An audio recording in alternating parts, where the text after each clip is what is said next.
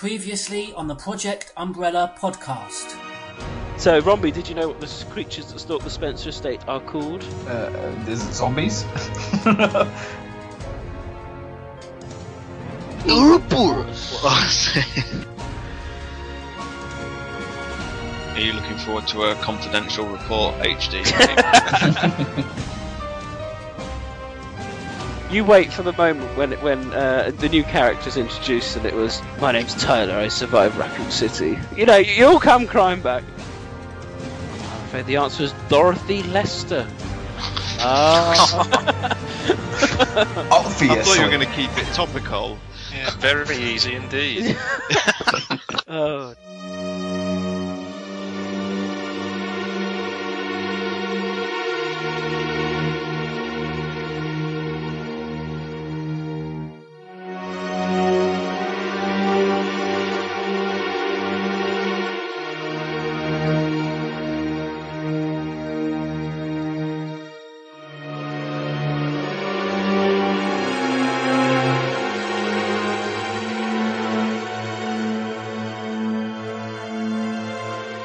Project.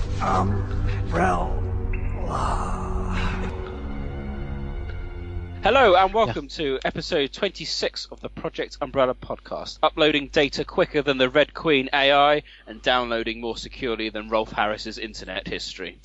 I'm Nick, better known as Neptune, and joining me today is Batman, Hello. Stars Tyrant, Uh, yeah, hi. Romby, Hello. and we have George Trevor back with us. Hi there, really pleased to be back. Hi. Fantastic. So coming up, into- Shockingly poor taste, Nick.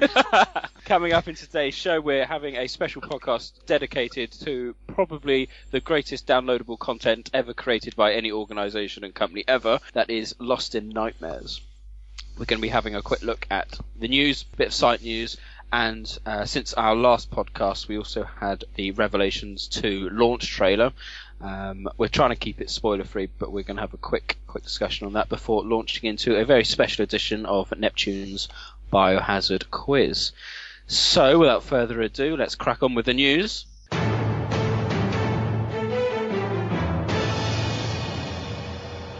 The first bit of news leads directly nicely on from our discussion last week, in which it's now been confirmed that Resident Evil Remake HD has become Capcom's fastest selling digital title of all time. Fantastic news, I think you would agree. Fastest selling day one PSN title Ever. ever. I think that's what I meant, Sean. That's probably quite a lot more than Capcom because I mean, are there any other major digital digital titles you know that REHD would have been up against on the Capcom roster? Um, not the Capcom roster, I don't think. No. I'd say it's done better than what even Capcom expected. It's been really good to be honest, and there's just, just such a, a positive buzz everywhere you've gone. You know, forums have been really, really buzzing about it, and I don't think you could have asked for anything better, really, short of um, maybe a physical release for the people who didn't want to import. I was really pleasantly surprised when I read that report because I really worried that it would just kind of interest would peak with us guys and people that have been in the community for a long time, but that it just had its day and it was just you know so so, so old hat. No additional extra polish would have uh, brought it to a new audience, but it, it really seems that it has though. I still think that the acid test could be when they release Zero in HD. I mean, Remake itself was a very critically well received game by all accounts, and um, in many ways you could argue that it wasn't surprising that it's done well, given the HD treatment. Zero, on the other hand, if that is received well and downloaded enormously like Remake, then I think Capcom will certainly listen in going forward. The problem with that, and this is the problem we always have when something else comes out after something else, is, is that follow through effect. So if lots of people liked the HD version of Remake who hadn't played it before, didn't play the old games, and they see there's a new HD remake out, they'll probably pay and download that anyway. But the critical comment Yeah. that comes after it, that's more important because they may spend lots of money on it and then they play it and go, this doesn't play like the other one. It's the item boxes are gone and there's all this backtracking and and I don't I don't understand what's going on. Like it'll be a lot, it'll be a, it'll be a lot more different, I think, in that respect. Mm. The other part I was going to say about the the sales is I also saw it was, I mean, obviously it didn't break any records on the Xbox list, but it was the top paid download on the Xbox network as well. So it was like fifth overall, and the four things that were in front of it were either free games for the games with gold or free DLC. So it was the top paid content when it released as well on the Xbox. Hmm. Encouraging. That's how easy it is, Capcom. I think the success of it will definitely shape. I think what they do with the older games, not necessarily what they do with new titles, because you know, however HD it is, it's still the actual format of the game is is is so um, in the past, just in terms of the fixed camera angles and and that style of gameplay and that that puzzle orientated. So I can't see it having a major effect on you know Resident Evil Seven or anything like that, but definitely I think it will have an effect on uh, what Capcom do with it with their back catalogue. I hope people will reevaluate their opinion of Resident Evil Zero as well, because Yeah. people clearly want that kind of experience again, and, and I think that's the closest you're going to get. It's that hindsight thing. Yeah, I do. I do agree. I mean, it's it's the same thing I've been seeing that I've been seeing more and more recently about Resident Evil Five in light of Resident Evil Six and kind of how people were feeling like how Capcom been treating the mainline franchise. They're like, you know, uh, Five wasn't so bad in the end. when- You know, it's a retrospective look, and I think that's the same thing that kind of applies with the remake and probably with Zero as well. If people actually get the chance to play it in HD, they might go, "Hey, this isn't as bad as I remember, or it's way better than I expected, or it's exactly what I want, Yeah. not the new stuff." Interestingly, as well, was the survey that came out that Capcom have asked everyone to fill in. It's quite long, Mm. um, and uh, it asks you quite in-depth questions about how you feel about each individual game in the series, how you feel the series can improve going forward, and it's quite an interesting thing to put out. And that's on ResidentEvil.net, isn't it? Yeah, it is. Yeah. Is it finished now? I thought it was finished. Yeah, I think Oh, it is was, it finished I think now, it was is it? February Yeah. 19th you had to do it by. Oh right, okay. But it's still interesting. But yeah, it was really, to, uh, really in depth. Well, look, uh, that's that's a good thing. I mean, it is the number one IP for Capcom, Resident Evil, and they want it to be a success, and we want it to be a success because we want to carry on playing games. I think we're seeing a bit of a shift in Capcom. I don't know whether I spoke about this last time, but they've got um, two versions. Well, they've got two Devil May Cry games releasing soon. They've got a, a re-release of the DMC title and a special edition of Devil May Cry 4, and that almost feels like it's asking the community to support One the one the you want the most, Yes. and then that's the way we'll go with the series from now on. It just seems strange that they're plucking out this game from the past in the wake of its reboot. Uh, you know, it's almost like saying, you know, if you want us to go with the classic Dante that everybody likes, support this title, and then we'll go forward with that. Was DMs? Well, I don't know about DMs. Was it that a, to- a total reboot of the first one? Yeah, it had a completely different uh, reimagining of Dante. It wasn't even the same character. It didn't even look the same. Oh, right. Uh, so it's separate universe almost to the old. Yeah, and it, it it caused a big divide amongst the, the fans who preferred the older style and the new. And It- uh, it it, just almost feels like Capcom have sort of hit this point in their development history where they're they're having to actually listen to feedback now and They've got no original ideas themselves, it seems. yeah. So they can't bring out any new IPs that are going to. Well, Um, no, that's that's not true either. I mean, they are still investing in new IPs, but they're taking longer than they expected. There's that one that they showed off. What, what I can't remember what it is. A deep something. I can't remember. It's Oh, deep been- down. Deep down. Thank you. Um, and that's just been delayed and delayed and delayed because probably the same reason I think is the issue across all this is that they don't know what to do. Like they're trying to make this game in a particular style, but in the time it's taken them to, to develop that game, other games have been already released that were kind of more in that style already, and now they're like, oh, if we come out now, we're just going to look like a copy of that game, or people won't pay I- attention to it because it. You know, the funny thing with Deep Down is I think it, you know it's basically seen as like a, a Souls series clone, like Dark Souls. And Leg- uh, Lords of the Fallen has come out, and it's not been that warmly received. So I think Capcom have looked at that probably and think, you know, we have to really bring our A game here because if we don't, it's just going to exactly. compared against the Souls series and be forgotten. when when it comes to like Devil May Cry, I think the other issue was that the new DMC kind of almost to a certain degree, and this is because they had their outside developers almost spat in the face a little bit of the old fans. They kind of had that whole Yeah. tease about the the hairstyle and making jokes about it. And the new Dante is pretty much just a dick. Like he, Yeah. he just is. That's his character. He just acts arrogant the whole time, and there's no there's no real humor to it. It's just a lot of swearing and just arrogance. And um, that also kind of put off the old fans, and I can so I can kind of understand why they wouldn't know where to go with that. And then you've got the same problem with Resident Evil, which is that they know they've got a set of fans who like the old style, they've probably got a set of fans who like the new style, and they don't know which one they have Yeah. to please more. But nothing, nothing will have told them what people want more than the sales of the remake, and that's why I think it was really important that people supported it. Even So- if for some people you are triple dipping or, you know, it's it was important. So where does Revelations, which is itself become its own franchise or sub-franchise, where does that fit in? Is is it the complete halfway between old style, and new style? I think until we've played the whole game, it's too hard to say. Yeah. All you know, so many reviews have said the biggest problem with Revelations 2 is it, its episodic nature. Just as it's starting to really get going with the story, it's a tune in next week. No, I can't quite get my head around it. Uh, am I missing something obvious as to what is in it for the video game company to, to release things in this episodic way? I don't quite understand what the benefit is in it. The marketing, it doesn't seem to have any any benefit to the player. they want people to buy it digitally, and then they want people to buy the disc with the extra stuff on. Yeah, when I asked about that to the producers, the response I got, and I think I mentioned this last time, was just the idea of getting discussion going and having it spread out over weeks, which is probably a valid point. Like that is probably going to happen, but. I mean, essentially, if you guys end up doing a cast every time there's an episode, for example, then it will be over weeks for you, just for this alone. But the people on forums and stuff will be talking about it for weeks. I think that's going to backfire. I mean, that's me personally because of the same problem, the same reason the reviewers are saying you know, this is kind of problematic. I think people are just going to be like, once they play maybe the first episode or even the first couple, they'll be like, why didn't they just release this as a full game? Like, Or, or understand, release it digitally earlier as the whole game, but just in the episodic way, like you say, it just seems to be as you're just getting into the game. It's it's it's, it's like rationing your experience of it, and not everyone's the same. People, you know, want to kind of play through the game as quickly as possible and complete it as quickly as possible.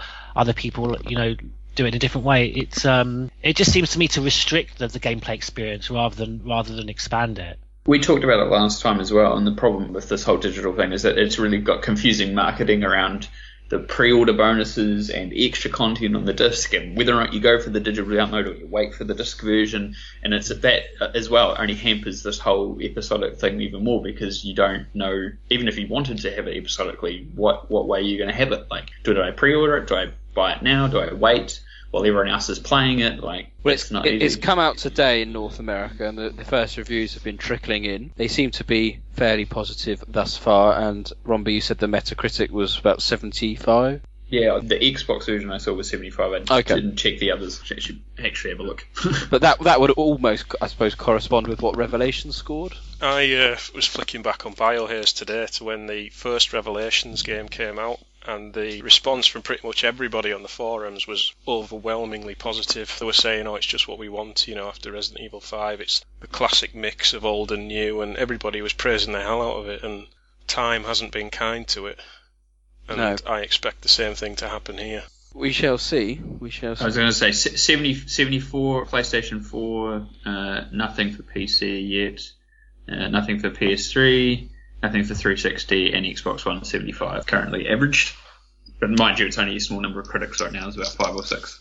Well, you can expect a lot of coverage from uh, the Project Umbrella podcast in relation to Revelations 2 in the next couple of weeks. I'll explain a bit more about that later.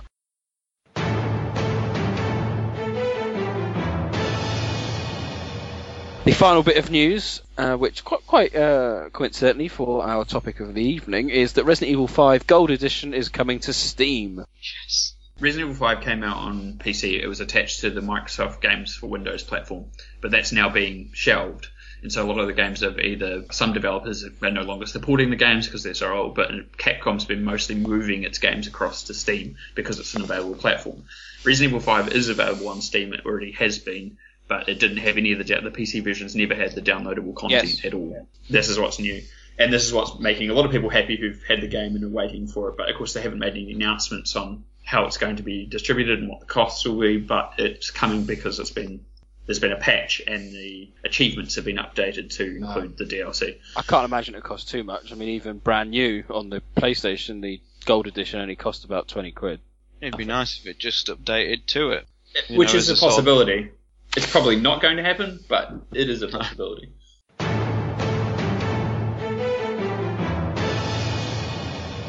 That concludes all our Resident Evil news. Site news comes from Ridley again. Um, he's been updating his magazine database with the latest scans from Famitsu, showing off some of the non-playable characters from Revelations 2.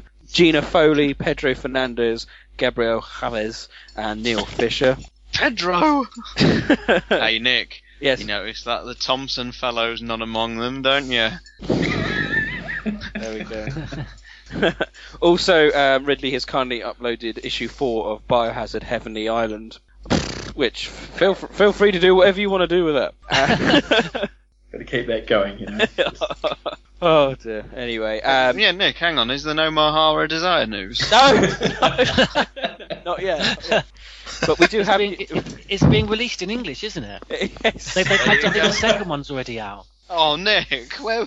that that made the news last time. I Did thought that it? was issue one. Yeah, you haven't talked about issue two yet. Oh. There we go, folks. Issue 2 is being released in English. So, in case you still haven't played Resident Evil 6 and don't know what's going on, you can not find out what's going to happen by, by read, reading the prequel manga. So, that concludes all our news. It's okay.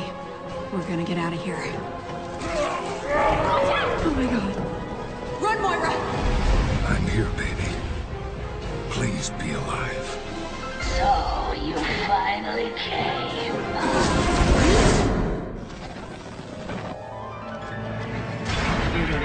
To be afraid of yet. We have these uh, bracelets. Jesus, is anyone even out there? Thanks, Barry. Don't be scared. See? We're like sisters.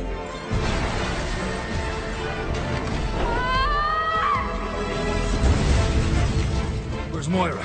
What have you done with her? One final test.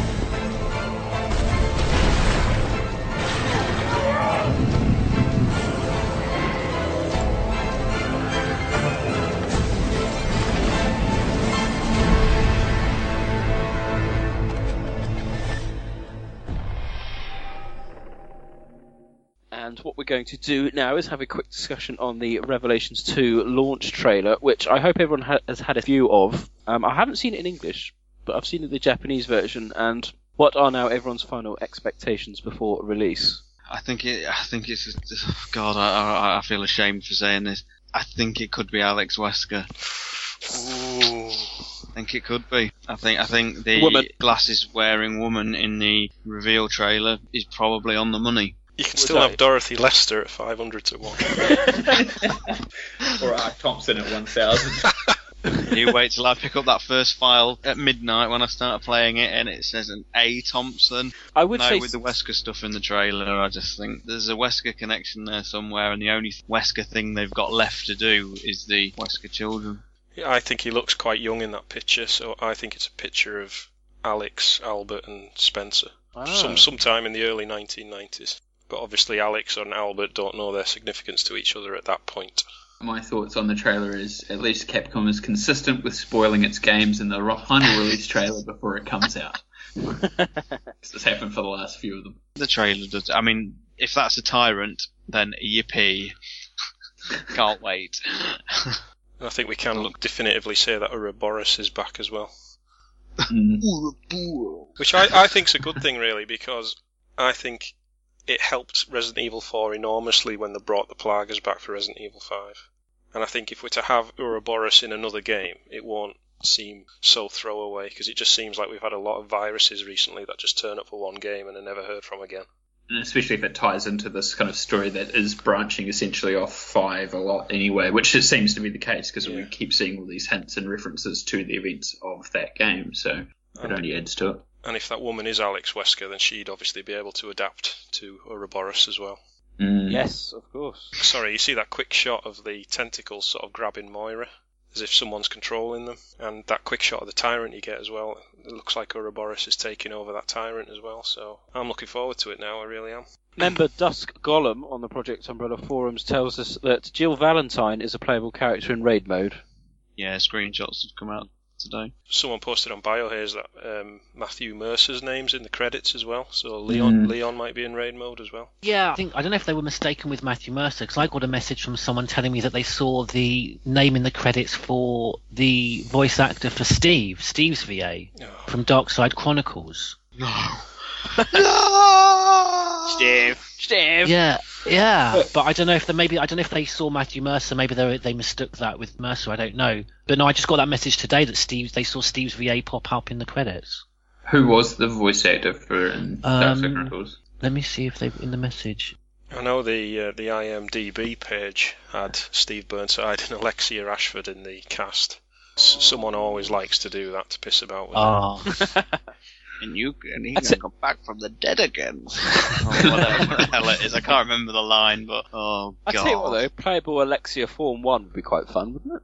It's just mucking around with that sticking out her hands and going fire. The, the, the I- Steve I- thing might actually make sense for the for raid mode because you've got the clear connection. There's already references to the events of Code Veronica and dialogue that I've seen. Ah, so if They- they, they- flash back to the Darkside Chronicles version of events, then um, yeah, you will hear of a suicide in, in Lincolnshire. That's. But it depends what they do. I think there's a, a small amount which is okay to flashback from. No, Is there nothing? None, none of Darkside Chronicles, Nick, unless you like Ada firing rocket-powered lipsticks. it's from it's from the Oracle Dragon. She says here Sam Riegel. Is that the chap? Sam Riegel. You- You're the voice person, George. You know. Uh, well, not not when it comes to Darkside Chronicles. Uh, I live in the past. Um, Speaking of flashbacks, though, do you reckon we're going to get some Wesker flashbacks in this? Because I can't imagine they'd hire DC Douglas just to record raid mode sounds, considering they must already have him on file for mercenaries and. I live on through Uroboros. Oh dear. No, they, they, I, I think they try and get fresh dialogue, I guess. For I'm just looking at that list for Darkside Chronicles. Yes, Sam Riegel, or he was credited as Samuel Riegel, but yeah, he Yeah. was the uh, voice in Darkside Chronicles. So if he was in the credits, but I mean that may mean they've just reused him for that character, or maybe he's got just they've just cast him for another- something else. Yeah. Because I think uh, That's true. I think Crispin Freeman, who played Frederick Downing in Resident Evil Degeneration, is playing the uh, the head of TerraSave. Is it Neil Fisher, the guy who turns up Oh, in cool. the intro? I think that's uh, Crispin Freeman who plays him. I hope there's good mention of degeneration. I mean, the fact that they've brought in back TerraSave. Just when you think the dialogue couldn't get worse, there is a Claire Sandwich reference. Oh no no no! I joked that last. No, I joked that last week. No, No, it it's in is- there. it is actually in there. I think the context makes it a little bit better. If it was just that line it, for no reason, it probably would be really, really crazy. But I at least like the fact that she gets a response. So Barry's been telling you that story as well, like as if it was like something that he tells everyone about. So funny, it's like his party piece. fifteen years ago. But he doesn't even say it in remake. No, that's the thing. That was the thing I said to someone as Any well. is longer, like, you'd have fit inside a sandwich. Oh, is that what? You, oh, right. Okay. well, he doesn't say the original version, but this is the thing. There's, there's a disconnect between the uh, humor of the original voice acting from the 1996 version that everyone remembers, and the version that they used, which is the 2002 one, and then the storyline kind of references the 1996 dialogue more than it does the 2002 one because the English, like everyone's, I don't think everyone's a fan of the original, but obviously it's these lines are well known, the ones that Barry spouted out in 1996. And There's probably going to be a Master of Unlocking reference somewhere, no doubt, as well, and probably all sorts of other ones. And the woman with the blonde hair in the trailer. I mean, I don't mean to offend people, but I've been on certain forums and people are convinced it's Rachel Foley from Revelations because of the hair, or it's Lisa Trevor from Resident Evil 1 who the mansion explosion caused her to regain a human appearance. No one said that. You Yeah, have not I've- read I've that. read that. really? You go Oh on, my Wow. god! go on places like NeoGAF, there is some scary people out there. you can tell they, gen- kind genuinely believe it as well. The same kind of people who once described Wesker as a super stealth tyrant. Oh, but yeah, Wesker Children, Tricell, 15 years of Barry backstory, Uroboros, Tyrants, bring it on. And all the references on top of it as well, the ones that we don't even know yet. But in five weeks' time, we'll be sitting here and it'll be some throwaway villain who's framed TerraSave because he wants to show how dangerous bioterrorism is to the world yes, I can for imagine the, that for the po- fifth time in a row. the podcast title will be episode 27 what went wrong. And uh, I'm, I'm sure we can we'll be dissecting the entire game as affluently as we can. That's all I want to talk about Revelations 2 because our main discussion of the evening is the downloadable content that is lost in nightmares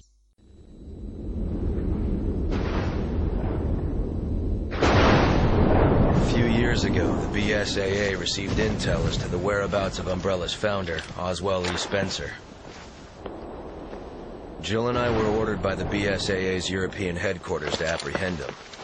We accepted that mission in the hopes of uncovering some info that would lead us to Wesker.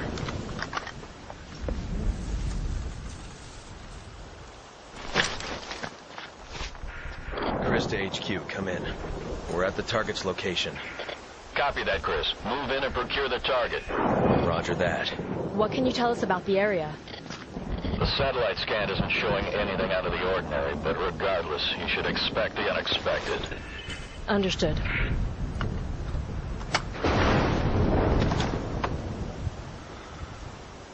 We're in. Let's move.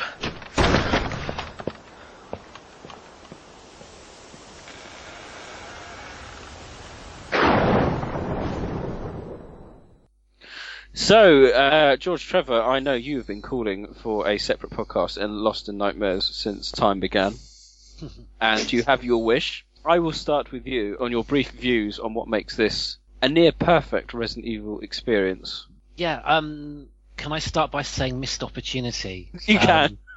There's so much specific points about this game I thought would be ideal to take the series forward. Just specifically the combat, the extra orientation on combat, but not just going forward, you know, blind combat, but actually combat that, you know, you, you know, with a specific method. So, you know, with the blob, you've got that whole uh, procedure uh, with the cranks and, and crushing them, and that was really intense.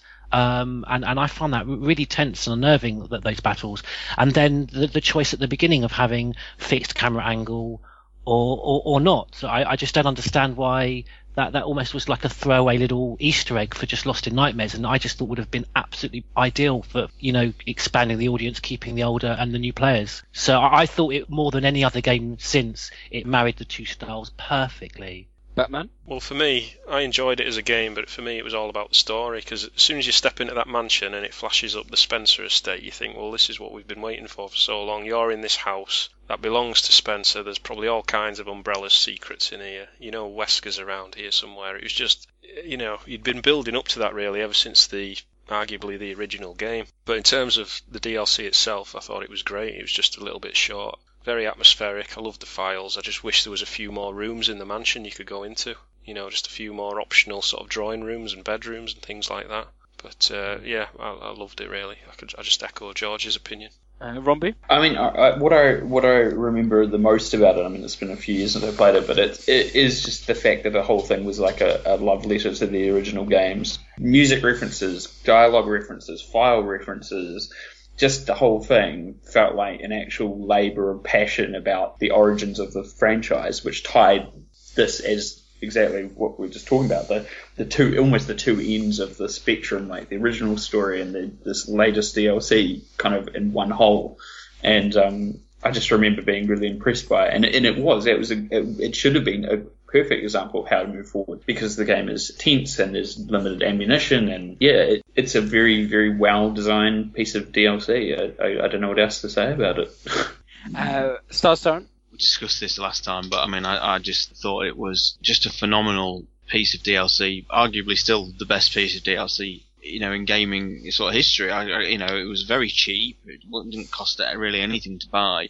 Um, and although it is only an hour long, it's one of the finest hours of the series, irrespective of you know what play style it decided to go with. I think the camera angles really make it feel like a um, you know a, a wonderful homage to the times of old.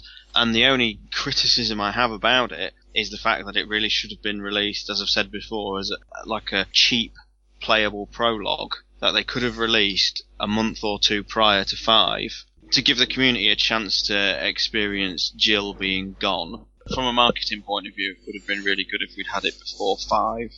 But then that you might have gone in thinking, why isn't five more like this? That, this is exactly what I was about to say. Is that I think that's a brilliant idea, except for the fact that I know so many people would have been so disappointed they've gone yeah. from that to what five was. That it would have just been so much more crushing. I think, especially after that, the first kind of teaser trailer for Resident Evil Five, which showed it didn't show a lot of much, but it it kind of gave a good atmospheric impression of what it was going to be like. And then, um, you know, we, we just saw the kind of shadows of the zombies walking and then running suddenly in the kind of desert setting. Yeah, I think you're right. It could have been slightly almost like a total middle finger up to fans what for five was going to be like. But I mean that that leads on nicely, I suppose, if you're talking about the kind of plots uh, in, in de- trying to deal with the apparent death of Jill Valentine. Um, sadly, that the fact that she wasn't dead was well telegraphed within the game, and I think Mhm. you know within the opening the opening movie of Resident Evil Five, you realise that oh she's not dead. I, I don't even think it was the opening movie. I remember probably a couple of weeks before it came out. Must have been 1UP did like a week of Resident Evil Five coverage, and their t- and their title picture was like Chris kneeling in front of her grave, and I was just like, yeah, she's not going to be dead. So, um, obviously, the, the game Lost in Nightmares is set three years before Resident Evil Five, and in, in many ways, it's not really related to the, to what you kind of go through in Resident Evil Five. It's just purely the the, premise of setting up the reveal that Jill is alive and Wesker has her and is now controlling her. I mean, in retrospect, what did everyone think of, of that aspect of the plot, or the reveal of Spencer? Well, what I wanted out of Lost in Nightmares was um, more information on the the Wesker program because I don't know where it came from, but because a lot of Resident Evil 5 was spoiled before release, but I don't think anybody was expecting such a game changer about that particular character.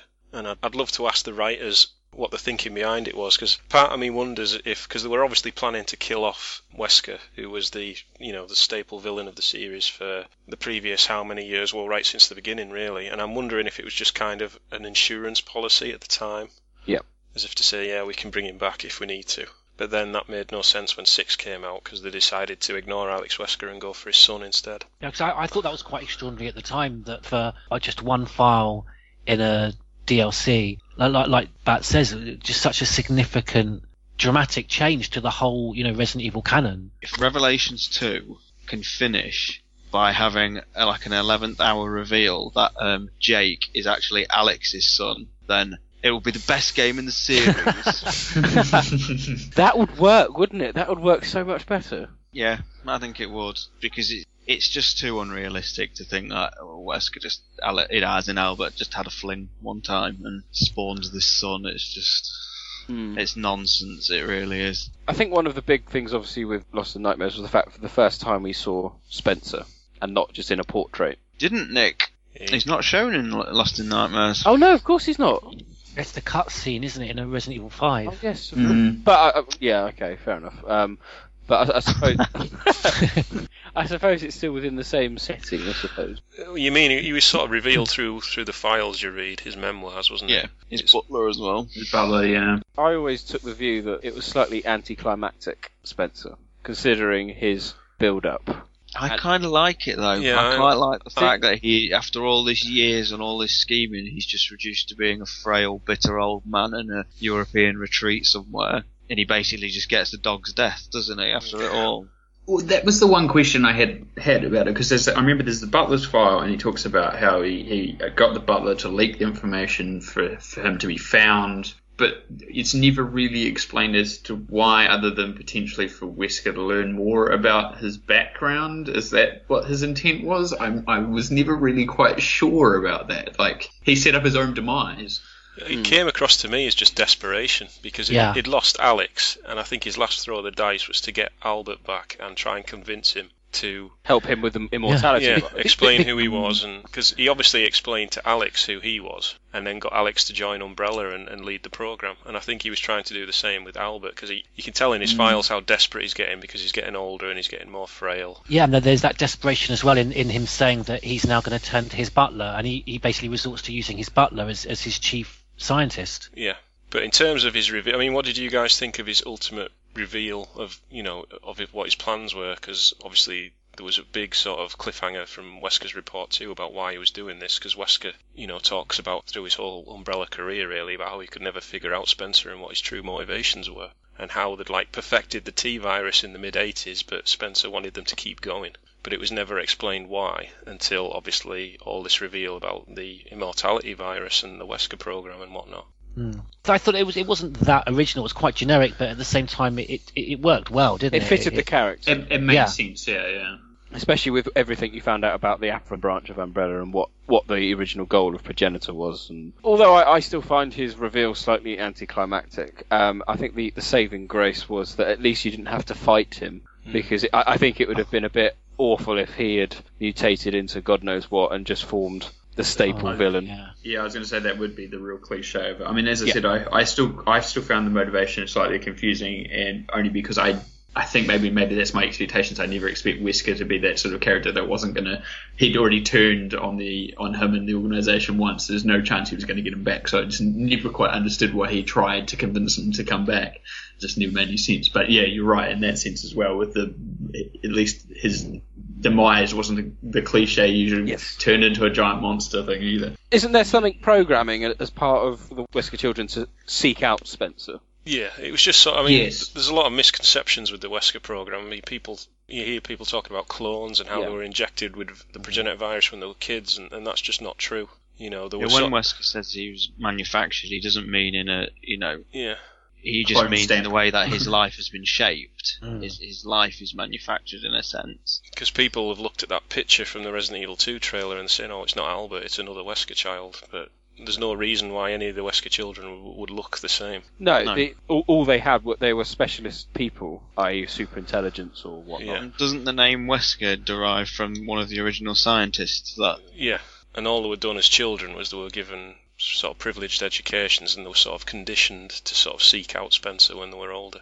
And at some point in their life, they would have had they would have been subjected to the uh, Sonna trap the, the progenitor virus. Was that that was always Well, there was just that the variant virus that they were given sometime around 98, but I'm, I'm not sure if it was just the 13 candidates that I mentioned on the computer who got through to that stage where they were given the virus. Because there's questions as to who, how much Birkin knew about it. Yeah, as I mean, well. I personally don't believe Birkin knew what it was. I just think Spencer gave it to him and said, right, make sure Wesker takes this. It does this. I always went down a, an idea that Birkin did know, and they both were aware. Which they sort of use it against Spencer to be able to fake the death of Wesker, and both of them leave the organisation or attempt to. Yeah, but I mean, I can see where you're going. The only reason I'd say no to that is because I don't think Spencer would tell anybody what his true intentions were. Yeah, very good point.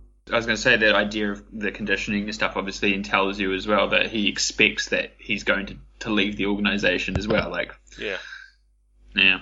Yeah, I mean the discussions between Wesker and Birkin in Zero are quite explicit as to what he wants to do. And Birkin's not trying to stop him, going, "Why are you doing? Surely you're loyal to Umbrella." You know, it's not. Because Birkin doesn't even want to leave, does he? Because he wants to finish the G virus. Yeah, exactly. So, but obviously he he he doesn't see Wesker as as a um, potential threat to that. Uh, equally, doesn't blame Wesker for the outbreak in the Arclay facility. So, I, I, su- I suppose you know if he's given orders from up top to um, to give him this, it kind of suits both their purposes at the same time. But then I, I I would have thought Wesker would have um, Birkin would have asked quite a few questions. I mean, is, is it slightly coincidental that at the same time of Wesker wanting to betray the company that he's given a an experimental virus that, lo and behold, should bring him back from the dead? Mm. But when tested on animals, it doesn't.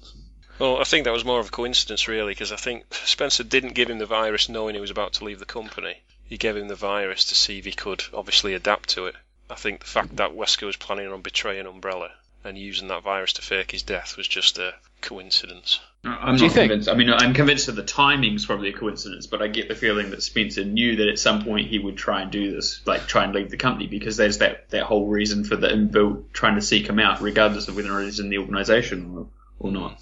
But I just feel if I think Sergei Vladimir had his doubts because he obviously turns up at the training facility during Umbrella Chronicles and tries to kill him essentially. But I just feel like if everybody in Umbrella thought that Wesker was going to betray them, I don't think they would have trusted him with the Mm. X-Day protocol at the mansion. Yeah. Mm. Yeah, it's always an interesting area uh, in terms of timeline because they don't give you a specific date as to when this the Spencer's plan was put into into motion. No. And there's no guarantee that, of course, it would work because a lot of the Wesker children had died, hadn't they already? So you didn't know that it was going to adapt. It comes across to me anyway that the whole T virus project was just. I don't think Spencer was interested in biological weapons. It was just all about trying to create this perfect virus that would help him create this race of superhumans. Mm. It's all, yeah, it, it was all a front and a way of making substantial money to fund his research. But then, what research was he doing? We didn't have any. Was it just funding Alex Wesker throughout all this time? Well, yeah, I mean, we don't know when Alex Wesker, because at some point he must just be in another candidate, just like Albert. And then at some point, Spencer's obviously told him his true origins because he's put in charge of the project. And I think there's a, is it dated August '98 in Resident Evil 5, when he Alex Wesker writes that file saying something like Albert's death reduced the quota down to 18% or something. And I've, I've always wondered why, because I think Archives 2 confirms that Wesker, the original researcher, and Alex Wesker are different people. Yes. So I've always wondered why Spencer would tell Alex the truth about his background, because it's never really made sense to me why he would do that. Because Do you know when that when, when that happened? Like we don't know, we don't we don't know when it happened no, but that August '98 date, he Alex Wesker's working in the information department of Umbrella. Um, So is it after that? Well, I don't I don't know exactly when Alex Wesker joined Umbrella, but he was obviously in charge of the program then, and he was monitoring Albert Wesker during the mansion incident.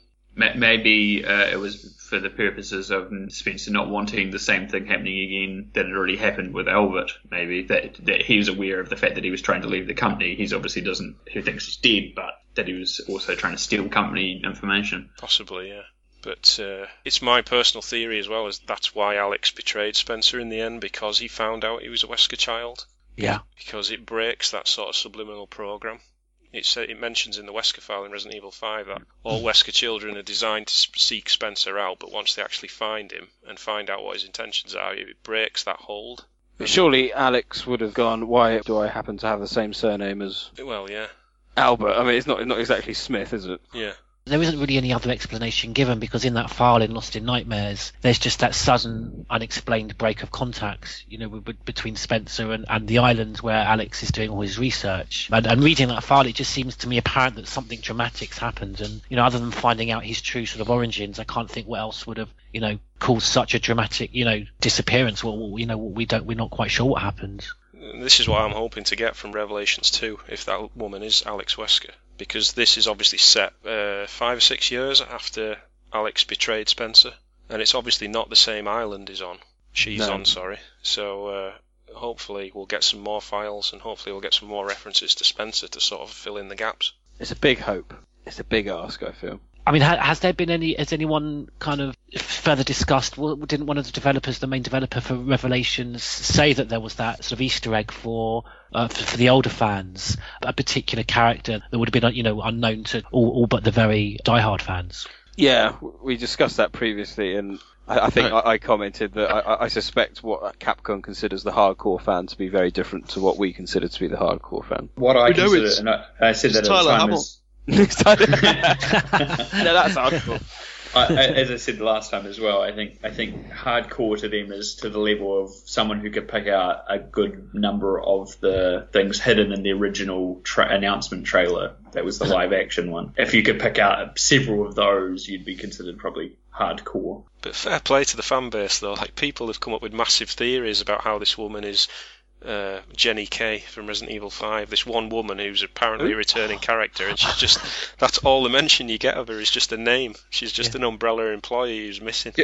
I think, yeah, I think isn't she? Because that came up in a quiz question, and I, I only know because I devised it to make it as hard as possible. She she's the only. I think is she the only employee that's not listed as dead, or or, or she's the only one that's kind of uh, whereabouts unknown. Yeah, that's right. Yeah, and Capcom won't have a clue who she is, but No. fair play. You know, so many fans have picked her out, and fair play and to that, them. and and that's and that's uh, uh, hoping that as well that it was that the name was translated correctly. If it was,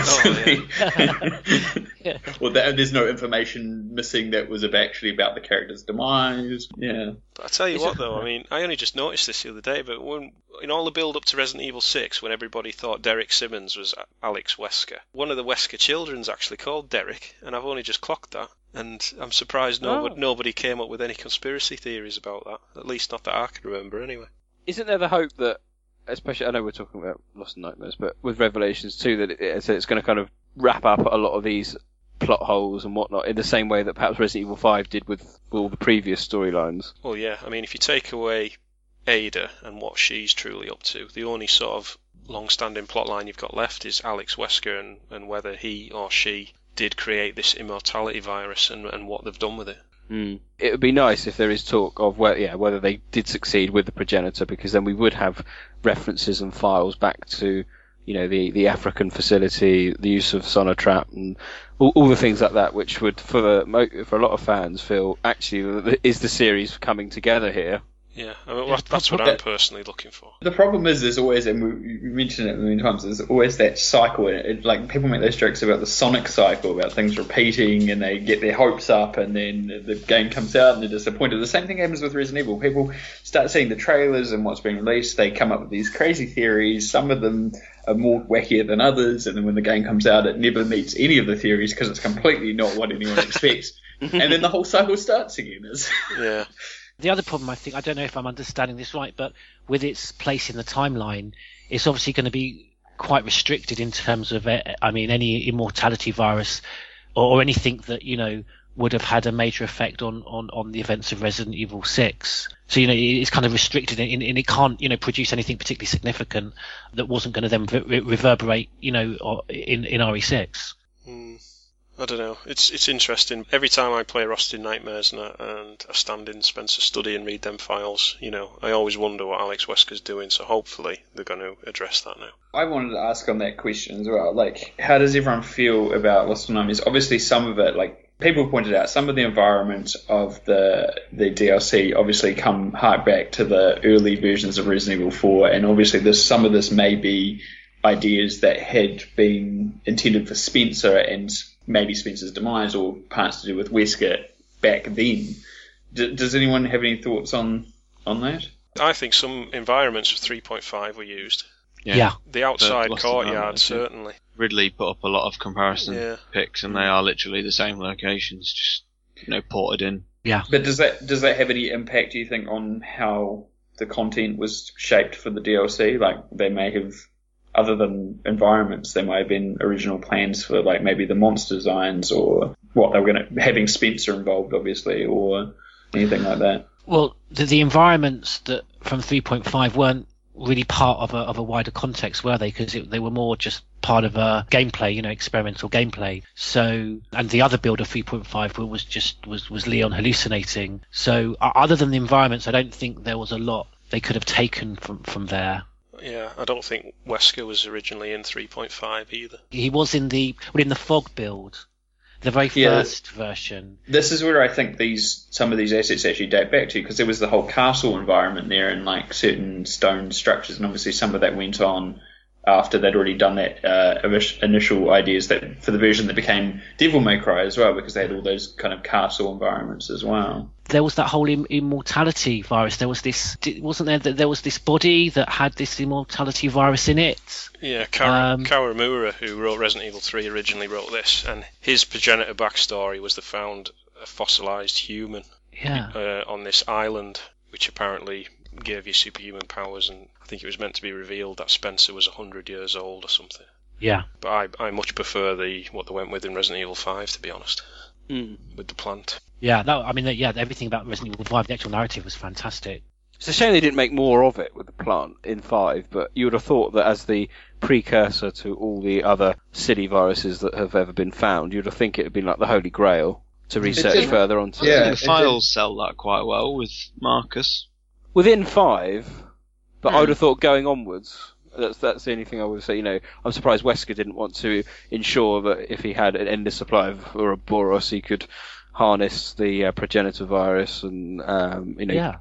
That's, that's the only thing I would, I would have thought. And uh, even the C virus, if they're making lots of C virus, you know, it, its base is still progenitor at the end of the day. Well, I suppose once he perfected Uroboros, though, he didn't need progenitor anymore. Mm. And I don't know if the C- C virus has progenitor in it or not. I don't know if it's just a mixture of the T Veronica and the G virus. I'm not really an expert on, on the innards of the viruses. But both of them, of course, are still based on the progenitor. So Hmm.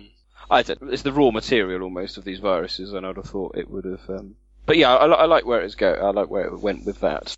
Going back to Lost in Nightmares, I mean, we talk about hardcore fans and what they want, and I think a lot of us are easily pleased because as soon as you start reading them files and you get mentions back to James Marcus and Edward Ashford, and you know, It's it's it's not even on that level as I was saying when we first started talking about it. I mean, just just the the intro has that style. It takes you straight back to the at that stage took you back straight back to the remake. It, you know, the, there's playful kind of dialogue between Chris and Jill about being in you know back in Raccoon City eight years earlier. There's, you know. Just those alone, just that dialogue kind of helps set up a tone as well. It's not, and those files only continue to add to it. It's, it's there's a there's an entire atmosphere there that Capcom should be have, be taking notice of for, for other games because if they released an entire game in that style, I'd I'd love to play it. It's just a shame um, there was so much cut dialogue Mm. which you can hear online if you search on YouTube. You can, you can. What about the blobs? No, that was a quiz question last week, or the Guardians of Insanity. Again, bit of a mystery about them. We don't know what they are. They look to have G-virus traits. They are mutated and ill-tempered. Sorry, Austin Powers. um, and I, I, I just wondered. I think with this, I I mean, we, we've we've often talked about the kind of over-the-shoulder camera angle and whether actually the kind of traditional zombie haunted mansion situation can work with bog standard zombies. That hasn't happened yet, but it did work very well with quite an overpowered baddie, hmm. such as the blobs. They have a uh, look of Lisa Trevor to me. Yeah. Hmm. So Yeah. I just think I think just endless progenitor experiments.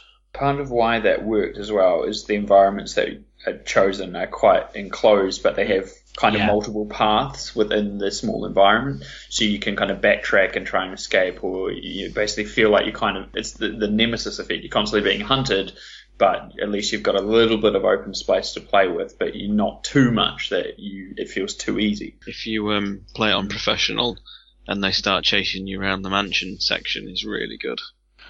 I wonder if anyone's played. I I haven't played it, but Alien Isolation is it a similar sort of effect? Oh, that's That's absolutely phenomenal. brilliant. That game. It's awesome, absolutely It's awesome. so, it's so hard.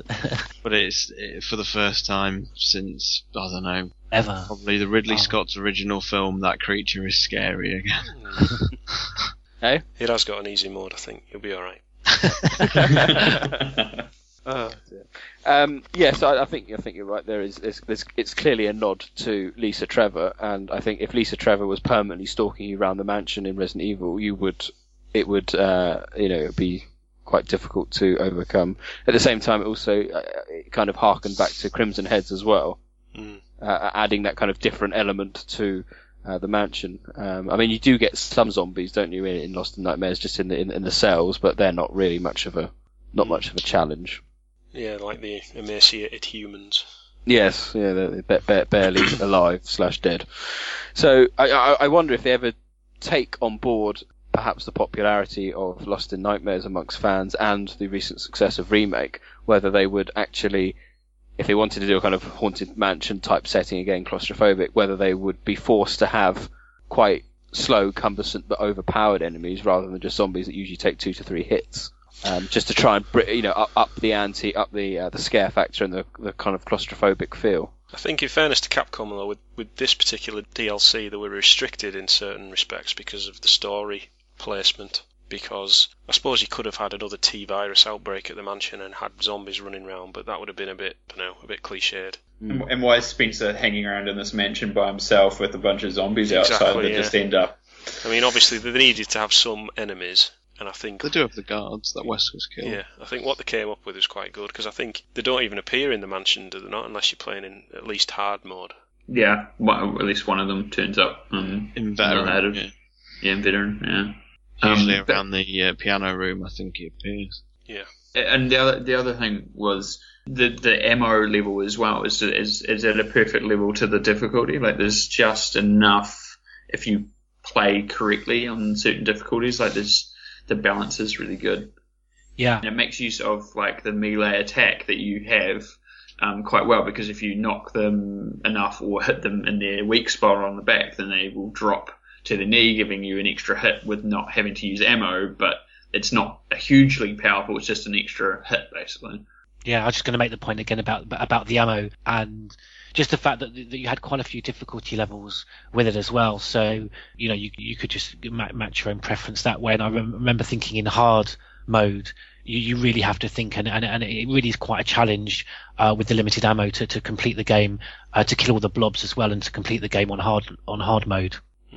It's good though, as you say, it makes you think, makes you think, you know, how much ammo have I got left, even with two players as well, you know, um, you're, you're- you're constantly thinking, and as I said, that takes you back to the, the good old days, pre Resident Evil 4, where sadly in Resident Evil 4 you didn't even think about ammo. And obviously the Yeah. blo- the blobs are a one hit kill, aren't they? So you've got to keep an eye on your, your AI partner as well, Mm. which adds an extra element. I think that was quite good of partner use. uh, more so than perhaps even Zero, which just got a bit frustrating at the end of the end of the day.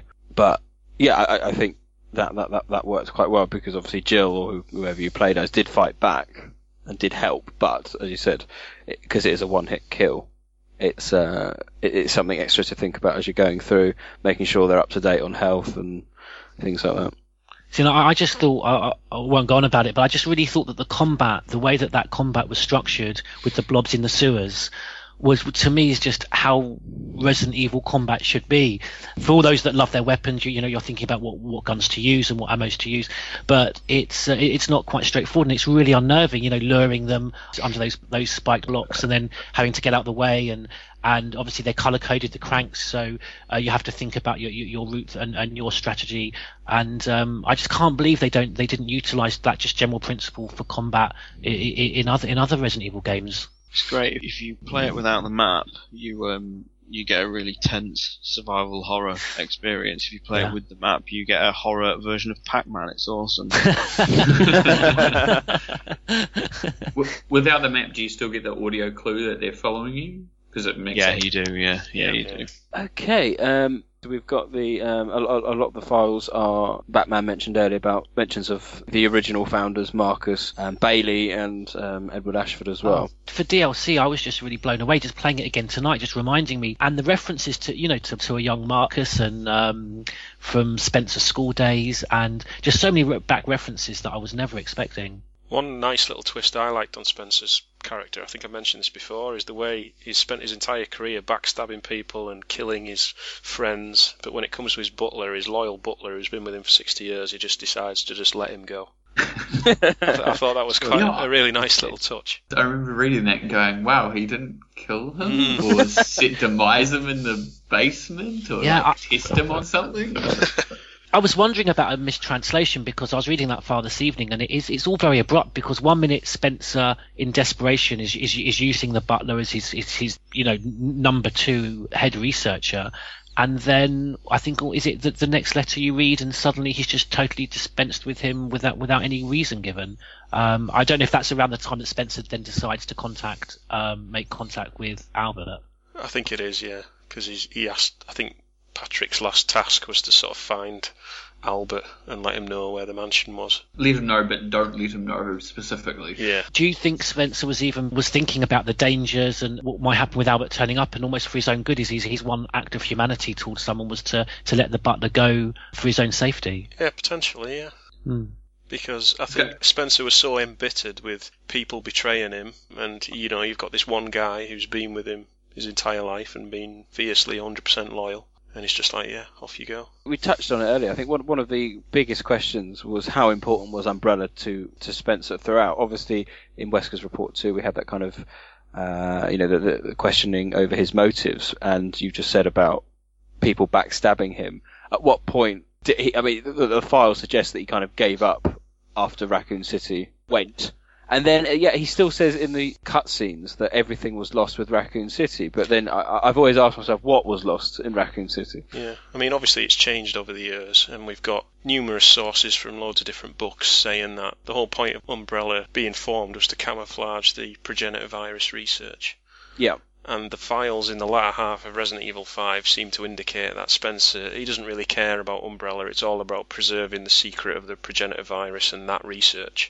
And I think when he said oh, all was lost in Raccoon City, I think he means the, The cover. yeah, the potential Yeah. for the Wesker progenitor research to continue rather than the work Umbrella was doing. Hmm. Yeah, yeah.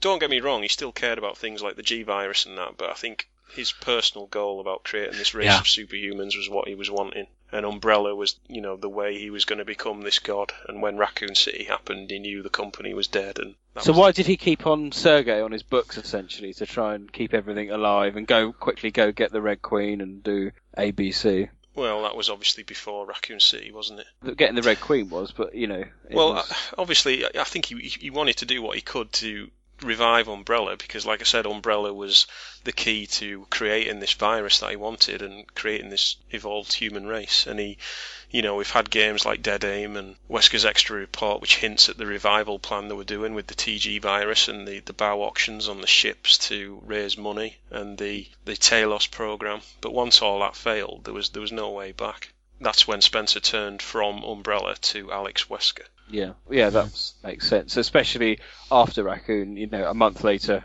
Tyrant production plant, which could yield out, you know, potential BOWs to sell to the world over, that went up. Yeah. Another another semi betrayal, if you like, by Yeah.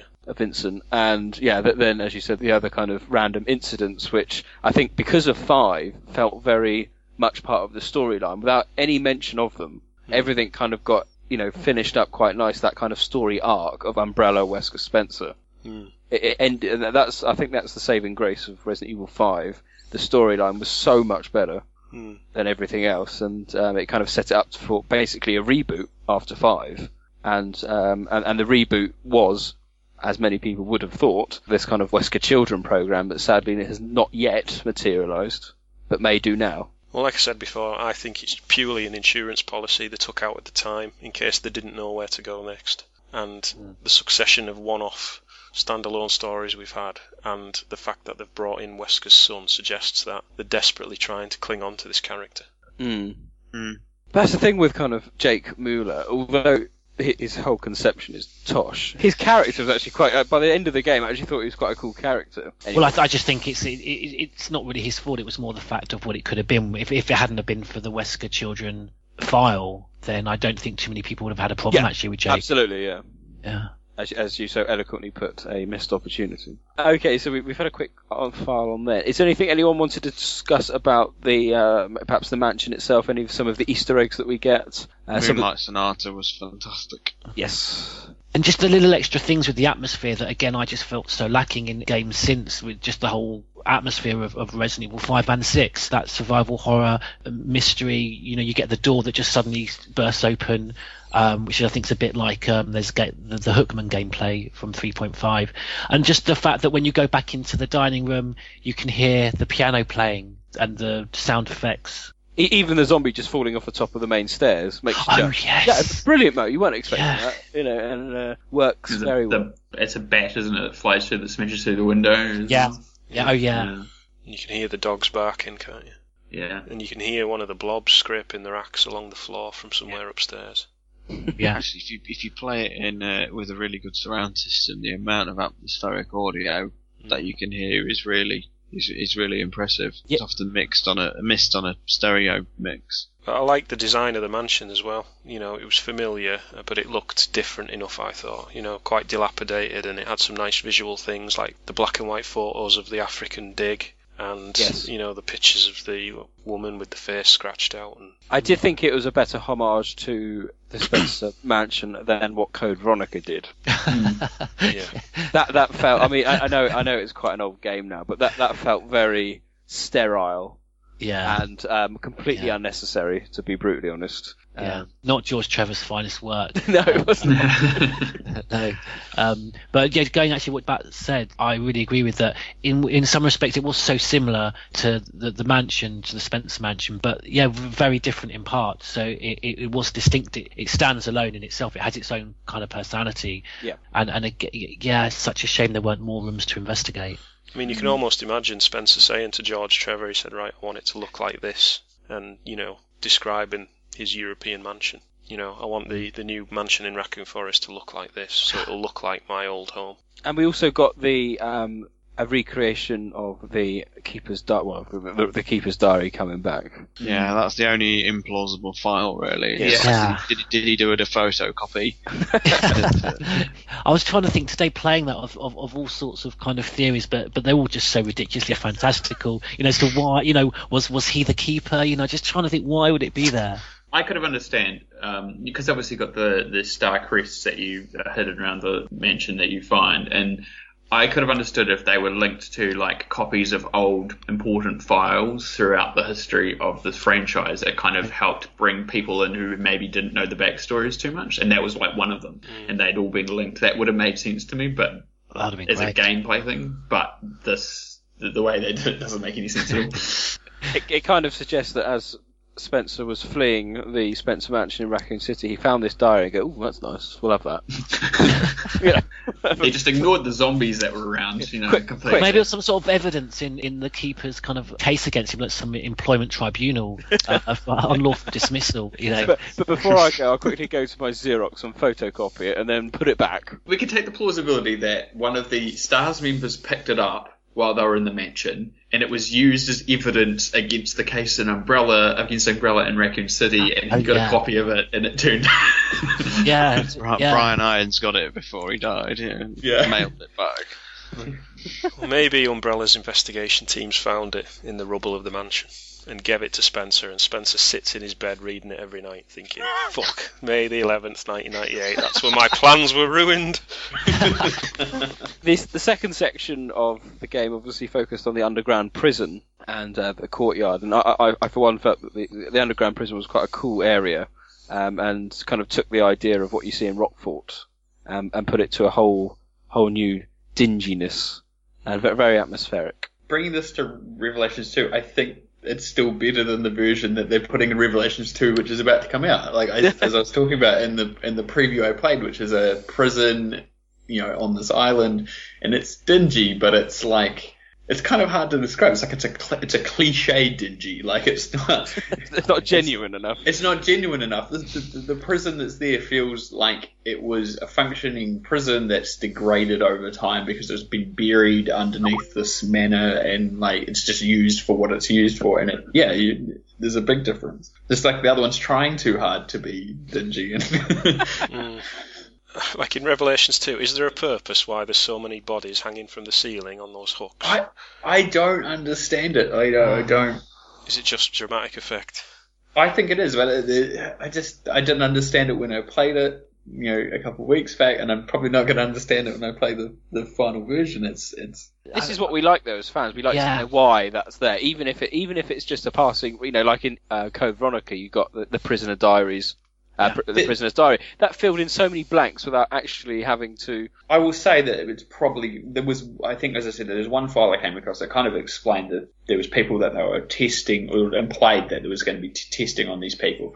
So there's probably going to be some explanation about what they were doing with the people in the prison and why the people the why the various enemies are like they are. But I don't know if that'll specifically explain why they're hanging from the Mm. from the ceiling mm. in any particular reason other mean, than it's just a- it looks cool. that would be a terrible shame. I think yeah, I think Nick was talking about it on on a, a past podcast. That, yeah, as you say, this is what we really liked, particularly about remake, the way that you could interact with your environment and really connect with the game. And when you weren't running about shooting, you could take a moment's breath and you know li- li- listen to the atmospheric music and, and read some of the descriptions. And I mean, with with the Spencer Mansion, read about George Trevor, someone else's path through the mansion, and giving you some idea as to the horrors that awaited you when you followed this this similar path. So yeah, to, when when you see things like those bodies hanging, you think, oh, fantastic! There's going to be a file that's going to give you the history of those people and how they got there.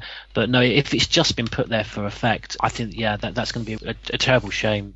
But it'd be nice that you know perhaps if they can't be bothered to do that, they could even address it. I think one of the biggest losses in the series has been the ability, to, as you said, to interact with static elements within the game. So you know you could just look at a random painting that no one's ever looked at, and you look at it and it, and it will say this this is a painting of a big castle. It looks very posh. You know.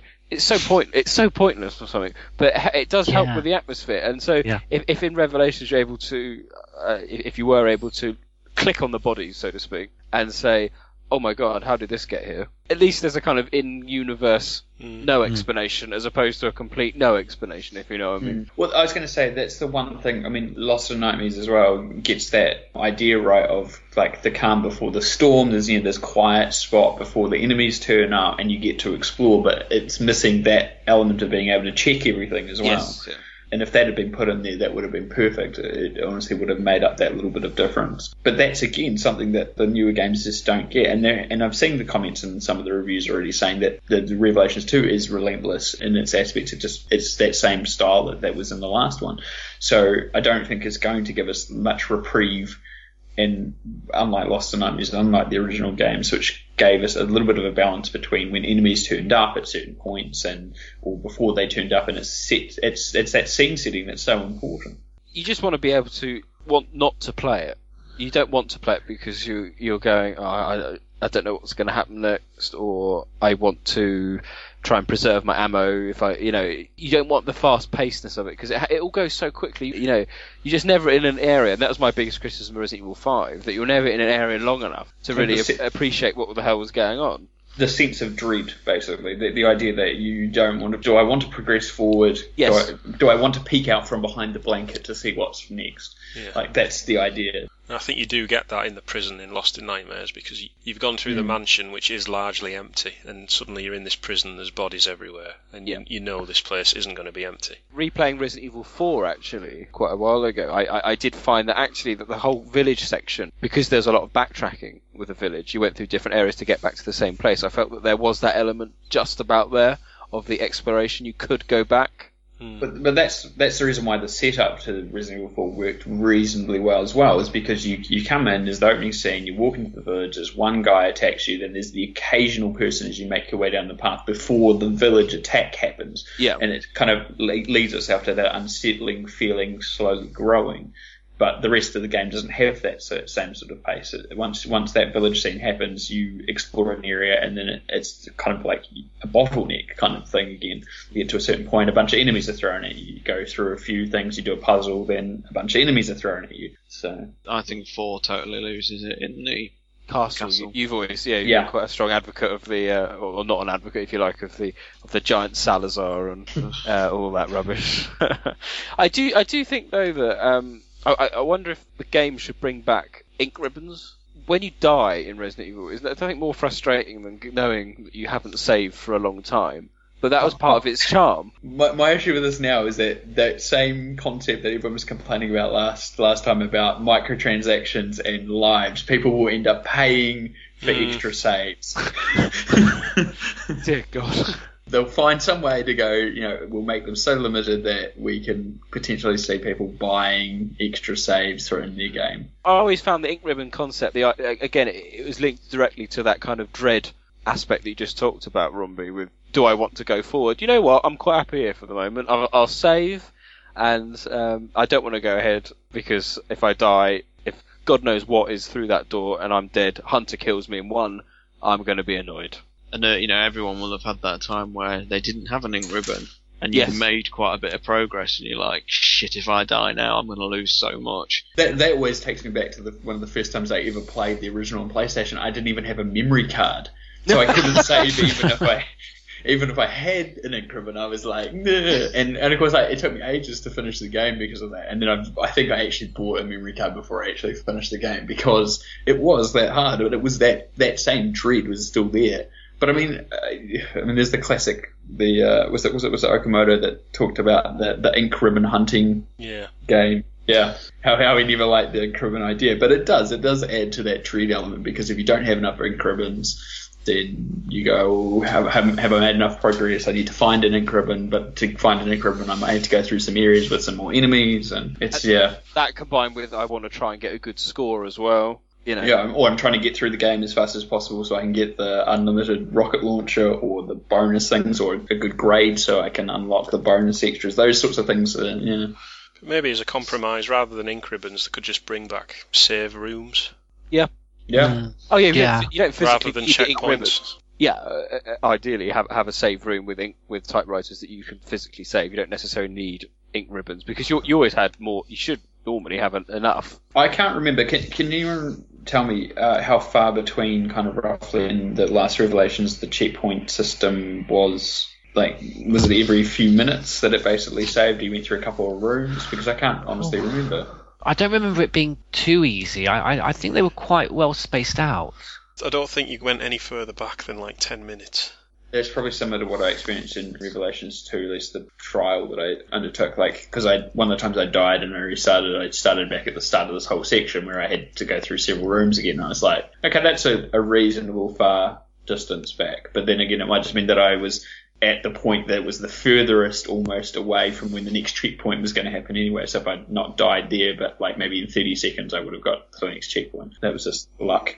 Save rooms though only work as a concept if, if you're in a hub area. This is where four, five, six Revelations has been wholly different from previous games.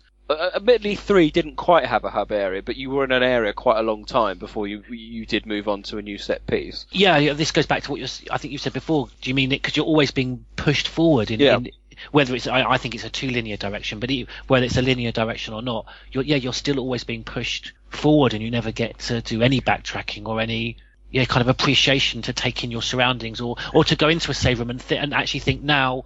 You know, what, am I going to do next because I haven't got enough ammunition? Yeah, There was a potential for that in Revelations because it was mostly, aside from the side chapters that were outside of the ship, confined to that ship. But the thing about it was that most of the chapters, once you went through a door, you couldn't go back until either it let you go back through, Yeah. or you never went back through. And so they couldn't keep putting save rooms in, but there would have been that potential. They could have had the if you, you know, every so many rooms was a save room and you could go back at any stage, it would have worked. And then the outside chapter stuff could have had just a save room in the one environment that you're in, or two save rooms in the environment that you're in, and it would have worked as well. it runs quite deep because I've never thought of it like that. The way Nick talks about a hub, and you're right, but the only way you, you're going to get that is if the whole gameplay is structured so that you've got that hub area, say in the middle, and then to the left and to the right of you, you've got various different rooms and locations that you're aware of, but you can't quite get to them because you have that whole structure where you might find one particular item very early on in the game,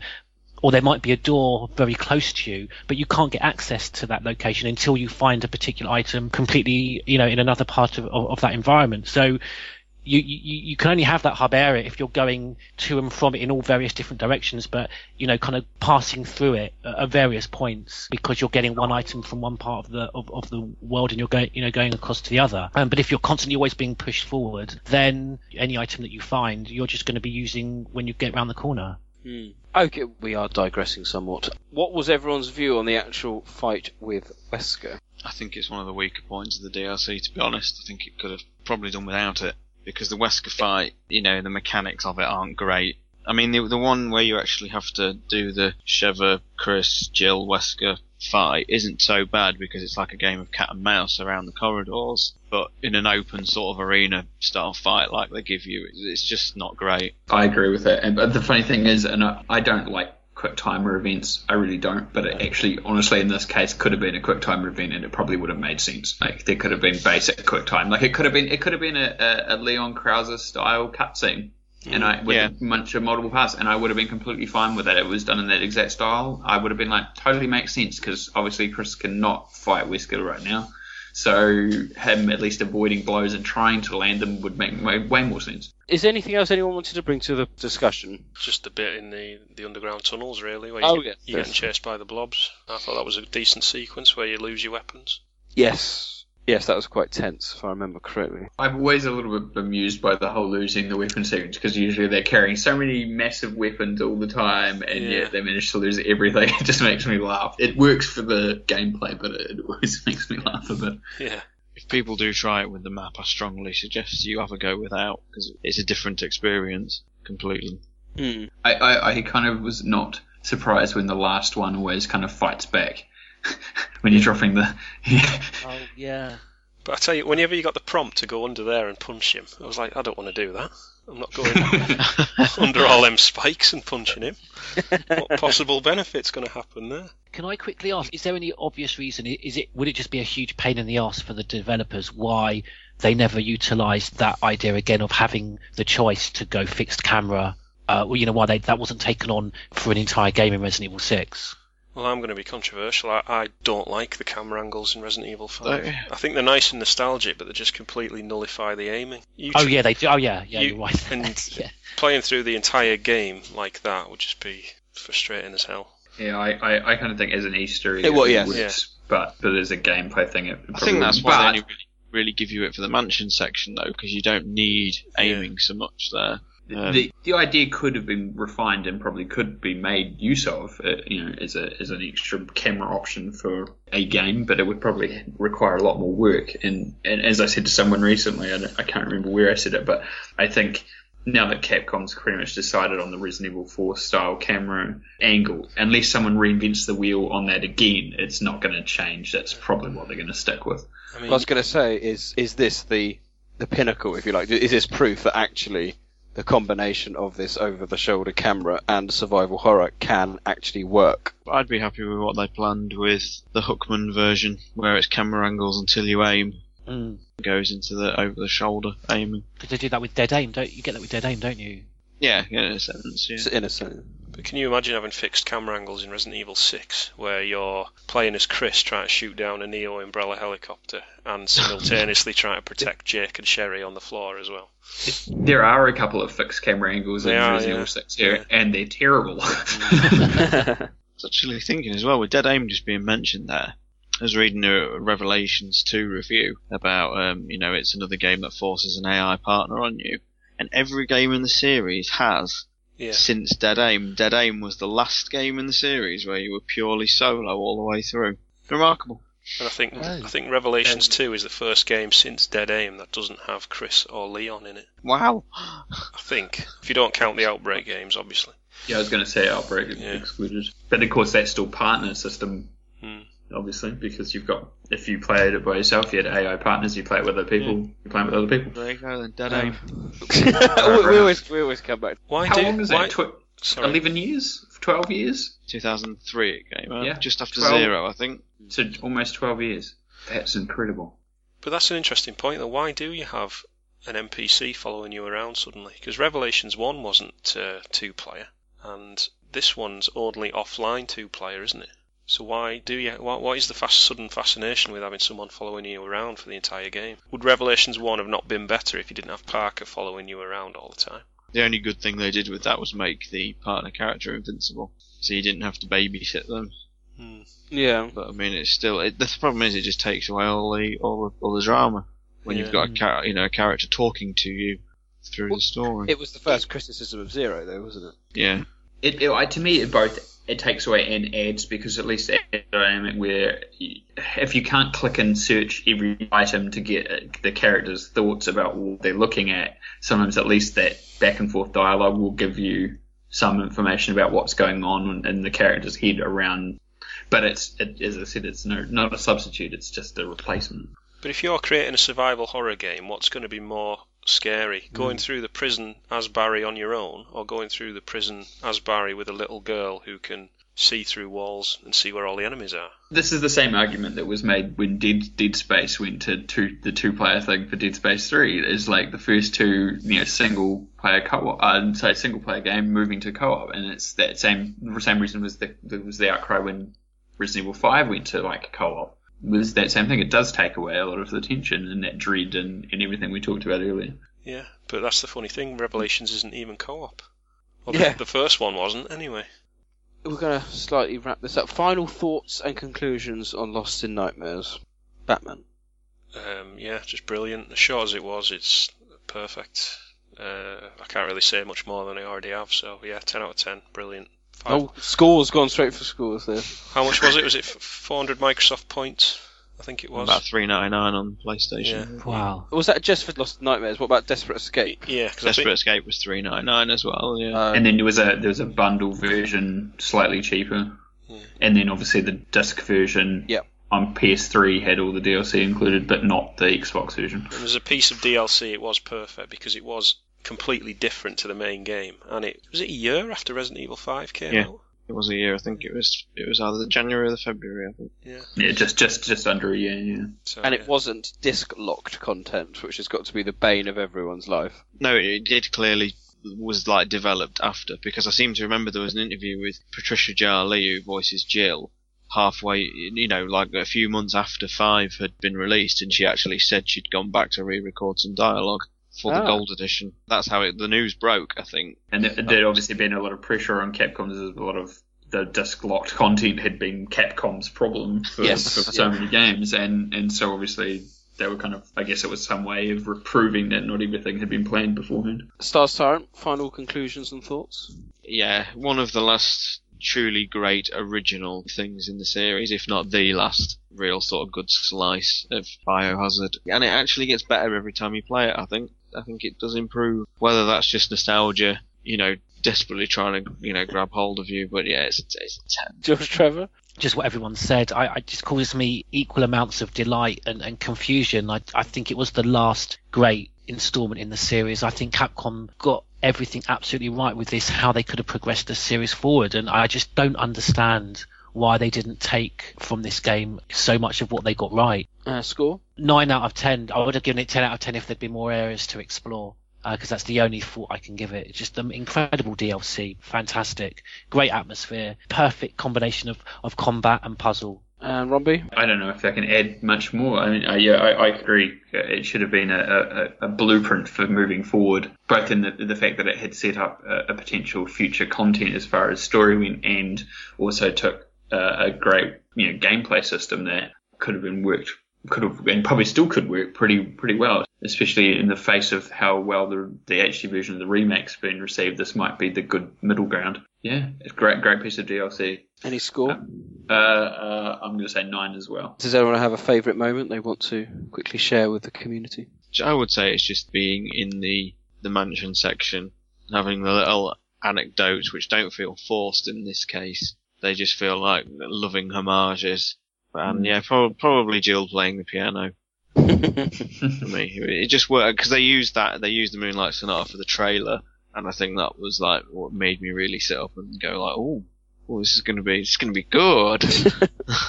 Anyone else? I love going into the dining room. I think is it for the second time when you then hear the piano mysteriously playing again. Just that's that makes you feel real dread. I like um, logging onto the computer in the study and it plays that little jingle from the very first oh. game. Yes, yeah, yeah.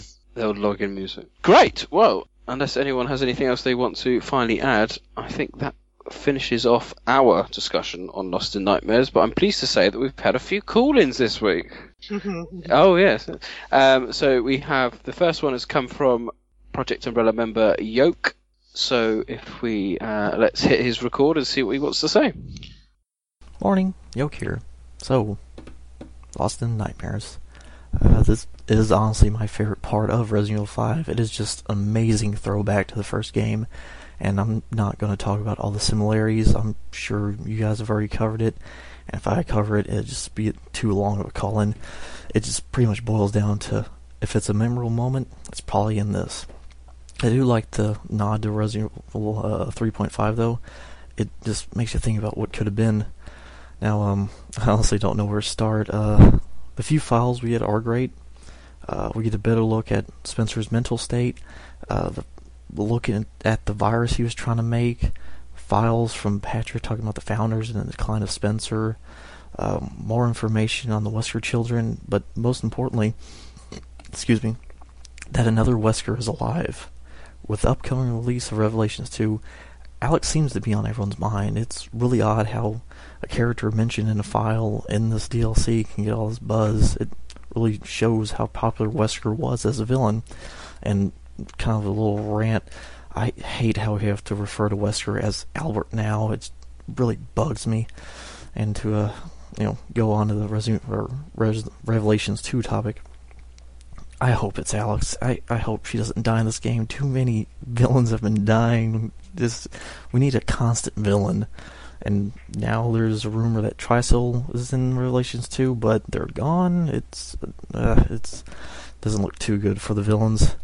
Uh, as for what I think she'll be doing, she's a Wesker. Uroboros seems to be involved, so I'm going to be really shocked if she, she isn't trying to saturate something. Um, Anyway, back to Lost in Nightmares. I really like the gameplay, mainly how the blobs appear depending on what difficulty you're playing on and what you did. By the way, I've never been more disappointed in a monster's name. They really should have stuck with Guardians of Insanity or Keepers of Madness. Uh, now, there are a couple things I didn't like about the game, or the DLC. I honestly hate anything that gives a bullshit reason for why they took your weapons away. It's really you fell in shallow water and you lost everything. I know you wanted, you really wanted the player to use traps, but it's not like you had that much ammo left. But my main problem is, and I know this is a DLC, I just wish it was longer. I wanted to explore more of the place. I, I felt so sad that I couldn't follow Wesker's path of destruction, or explore the dungeons and possibly find, you know, Spencer's lab or something. It just leaves more to be desired. Well, that's pretty much a summary of what I thought about it. Hopefully, this was of some use to you guys. And uh, oh, before I go, um, if you don't mind, I'd like to ask you guys a question. Um, I've seen a few comments before saying how they how people didn't really like Lost in Nightmares mainly because of the fan service, like you know adding in the Keeper's Diary, which is out of place. Uh, do any of you guys feel this way? All right, thanks again. Bye. So an interesting, uh, an interesting comment there from from Yoke. I think he um, detailed a lot of what we discussed about the, uh, the the removal of weapons being a an annoying factor, but uh, he obviously touched on what you said, George, about it being a bit short. But his question there was whether or not um, people were saying that they didn't like it because of some aspects to do with the, the the keeper's diary and things like that. Well, I think apart from the Keeper's Diary, which you know obviously is, I mean, to say it was shoehorned in is is an understatement. But apart from that, I actually think the nods to the mansion worked really well. I don't think they were just blatant kind of sort of you know plagiarism or you know just shoehorned in. I think you know they they they, they were similar, but they kind of worked well on their own within the environment of, of Lost in Nightmares.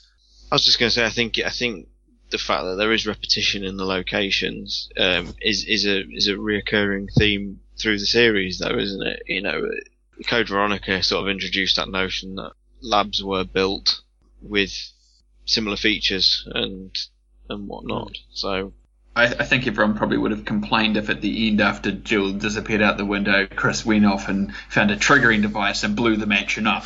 like, like, yeah, then you might be like, yeah, okay, there's a bit of re- real serious repetition going on. And then Wesker's body was found unconscious in the power room. Um, Um, but but but I mean, I, I was going to say, as I said before, with the files, if there if there had been uh, extra files hidden to the to the star stars around that you shoot, and because it ties into the whole like there's that the, the files and the menus in Resident Evil Five that tell you the history of Resident Evil, and they still come up when you when the game's loading uh, for the DLC, but those would only add to real proper probably overkill fan service. But at the same time I think they also appeal to potentially people who don't know the backstory too much to give them more details on certain files and stuff. It's like how the the uh, EX files were to the Nintendo 64 version of Resident Evil 2 it, it, it added for people who had never played a Resident Evil title before or hadn't played for a long time. I think if you were being really harsh, you could maybe say the Moonlight Sonata, Jill playing the piano, was a bit. I did feel, I did think a lot of it did feel organic though. As Yeah. a- it, it, it, it felt it, it suited the environment, and it apart from the Keeper's Diary, which didn't make any sense um, within its context and location. would have been interesting to see what sort of comments were made if there'd been like an actual old style Resident Evil puzzle in there, like because the the way the game works is it's still got the mechanics of five, which is that you go to this location, you pick up the very basic item, and you gather the bits up, and and that works fine, and it works fine for the DLC as well. I don't have any problem with it, but it would it perhaps that would have been a real serious complaint for a lot of people, especially after playing Resident Evil Five. Oh, what I have to work this puzzle. I have to push these statues around and gather up this item rather than just picking it up. Oh, what a pain in the ass. Mm. Yeah, I think what is it I with think this the- guy in Crags? He makes a good point as well about how we all have to call Wesker Albert now, because it, it does sound weird. Yes. Yeah. Thank you, Yoke. Thank you, Yoke, for your call in. That was uh, very uh, great for you to do so, and uh, hopefully um, we've answered your question. And um, a- a- any more you want to call in, by all means. Okay, we we have a second call in from our uh, regular call in contributor, Vito. Lost in Nightmares. One of the few DLCs out there that they're actually downloadable content and not disc locked content. I hope that dies one day, honestly. It was released almost one year after Resident Evil 5, and it was actually a great DLC. It was amazing going back into a mansion and having a little bit of that atmosphere from remake in there. The monsters were great. The dialogue was also good. The files, oh my god, the files were amazing. This are the kind of files I want in a Resident Evil game. They enrich the story, the backstory, and they give hints of future plot lines in the series. I really hope Revelations 2 has files of this quality. I really do. The only negative I can think of the DLC is it's too short. I think I beat it in 90 minutes, or less. What's really short, but it's sweet. Really sweet. I, I hope you guys explain this in the podcast, but to this day I still don't understand why the hell Spencer calls Wesker to the mansion. Why? Does he really have a dead wish? Or there is something more in there? I never really understood that. Well, now, speaking of Revelations 2, I'm gonna be blunt here. The game looks like shit. It may play better, but holy shit, it looks bad. the only thing I'm looking for in the game is the story. That's it. If the story is good, I'm happy, I'm satisfied. Since obviously it's a low budget game, but still, come on, Capcom, a little more effort, please. And I guess that's everything I have to say. Toodles. Thank you, thank you, Vito. always, always an input. Obviously, uh, Vito's in the same camp as you, uh, Romby, with your questioning over Spencer's cool to I just- have him back. I just don't. I just don't get it. Like, I mean, I do get it in a, in a narrative sense, but I just think that obviously he's frail and old, and Wesker's probably just going to kill him. And so, sending off these people, except for these bodyguards, like, what what was he expecting, like, to happen? I don't honestly think he was going to win him back. Yeah, I just think it was the last throw of the dice. Um, because if I remember right, there's um one of one of Spencer's files. He's he talks about his his last hope is his butler, and then suddenly out of the blue, the next thing you read is the butler's been dispensed with. So I don't know something specific happened, but yeah, I, I just think it was literally that or die alone. His, his his last connection with the work that he was trying to achieve. Yeah, I think he was just literally beyond desperation that Wesker would help him finish his plan. There's one thing we didn't touch on actually. Well, I think it's in Resident Evil 5 in the cutscene, isn't it? That Spencer tells Wesker that he is the last of the Wesker children, and he doesn't mention Alex at all. Oh yes. Well, I, Hmm. well, I was just thinking maybe did he think that there was some way he could get that Wesker might know of Alex's whereabouts, or he might have I don't know tried to en- enlist Wesker in in find. Maybe he thought that in telling Wesker about the Wesker children, he might want to find the others. But then, as you say, he never mentions Alex. Well, this is what's interesting me about Revelations 2, because if Uroboros is in it, then where's it come from? Because Resident Evil 5, to me anyway, lends the impression that apart from Wesker, Excella, Irving, and some researchers from Tricell Africa, nobody else knew about Uroboros apart from the BSAA. So where's where's it come from? Well, so this is the thing I was interested in is that opening cutscene where they show uh, members from TerraSave going in to help in the village. Yeah. That there might be some link there as well. That this whole idea of them going into the village is that somewhere in the background some shady dealings going on, but that may be just expecting too much. Like it, it might be something far more simple that comes out of it. I would like TerraSave to actually stay a relatively non-corrupt organisation. That would be a uh, that would be, a, One- that'd be one a fresh approach. I, I'm just worried because the whole setup relies on the fact they're at a TerraSave event and then they will get like kidnapped and stuff, like and killed. Yeah. So I'm, it's a little bit worrying that maybe there's already someone inside the. I mean, maybe it's not, but you know. I mean, I have no proof of this, but for me, if you just watch the intro, it's clear that Neil Fisher guy is evil.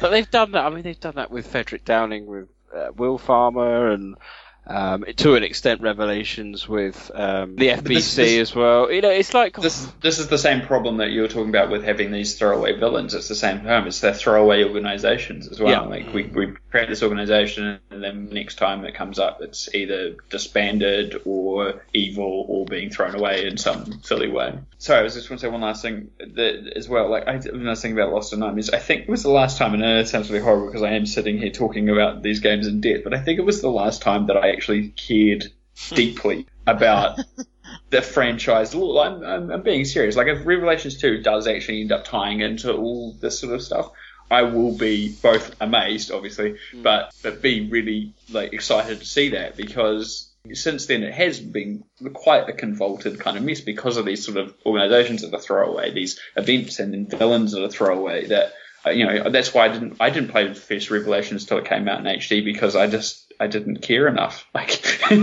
I, was like, the, the story sounds like it's. You know, I saw a little bit of what the story was going to be, and I thought, uh, I can play this later. I'm not. I'm not fast. And and that's how I've kind of felt about the story. I think. And so if these sorts of things do become true, then maybe uh, yeah, it will rekindle my interest in the story side of things a lot more. I think you speak for a majority of the fan base there.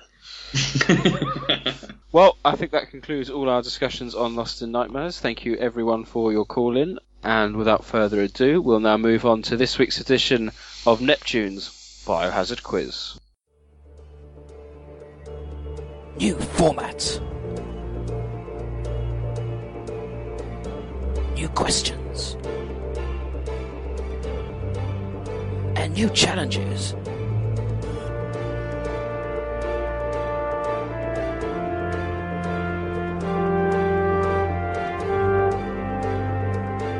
Each broadcast, a new quiz to test the resolve.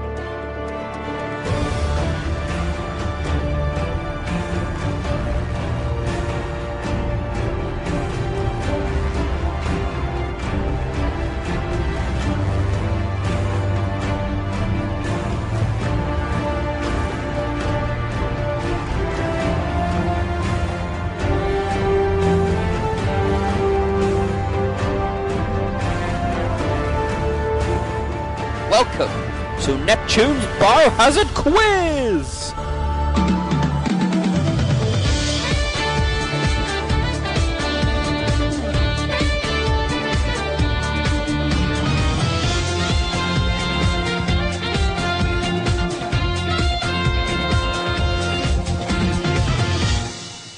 So hello and welcome to Neptune's Biohazard Quiz. It's a different style of quiz this week.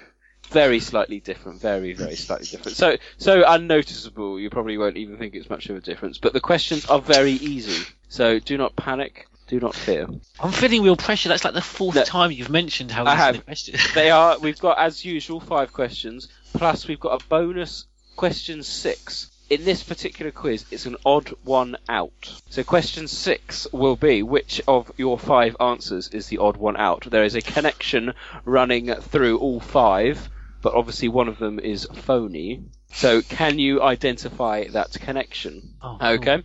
I will tell you now that the connection can be in universe or even out of universe. So an example would be that perhaps all five answers, or four answers in this case, they've all appeared, uh, they've all, all, all appeared in a particular game, or they've all had file references in a particular game, or perhaps all surnames of all the people that you've answered are also presidents of the United States of America. It could be, it could be as diverse as that, gentlemen. Okay. Oh. So that's what you've got to think of. Um, all five questions, the actual answers are only worth half a mark each because they're so easy. But you've got to think what is connecting your answers. But we'll go through the same format, asking the five questions, and then we'll see what everyone's got. So if everyone can clear their desktops, you can open up Notepad. Let's go with question number one. What was the name of Helena's sister in Resident Evil 6? God. Shit. Question number two. Who was the captain of the SRT in Harvardville? That's degeneration, by the way, George. If Yeah. You, yep, yep. Um, question three. Now you got to listen to this. I am thin enough to fit through the ventilation shaft and escape the RPD. And of course, anyone who knows me knows, of course, I'm that thin. So I'm thin enough to fit through the ventilation shaft and escape the RPD. Who am I? Question number four. Which Umbrella employee steals Yoko's ID card? Can you just repeat that? Yeah, sure. Which Umbrella employee steals Yoko's ID card? I knew that series playthrough would come in handy one day. Absolutely. and question number five. If I was to say that my sweet ass was on its way, who am I talking about? Mark Thompson. yeah. And of course, question number six would be which is the odd one out slash what is the connection? So, I'll give you time to think. Join us after this when we'll run through the answers.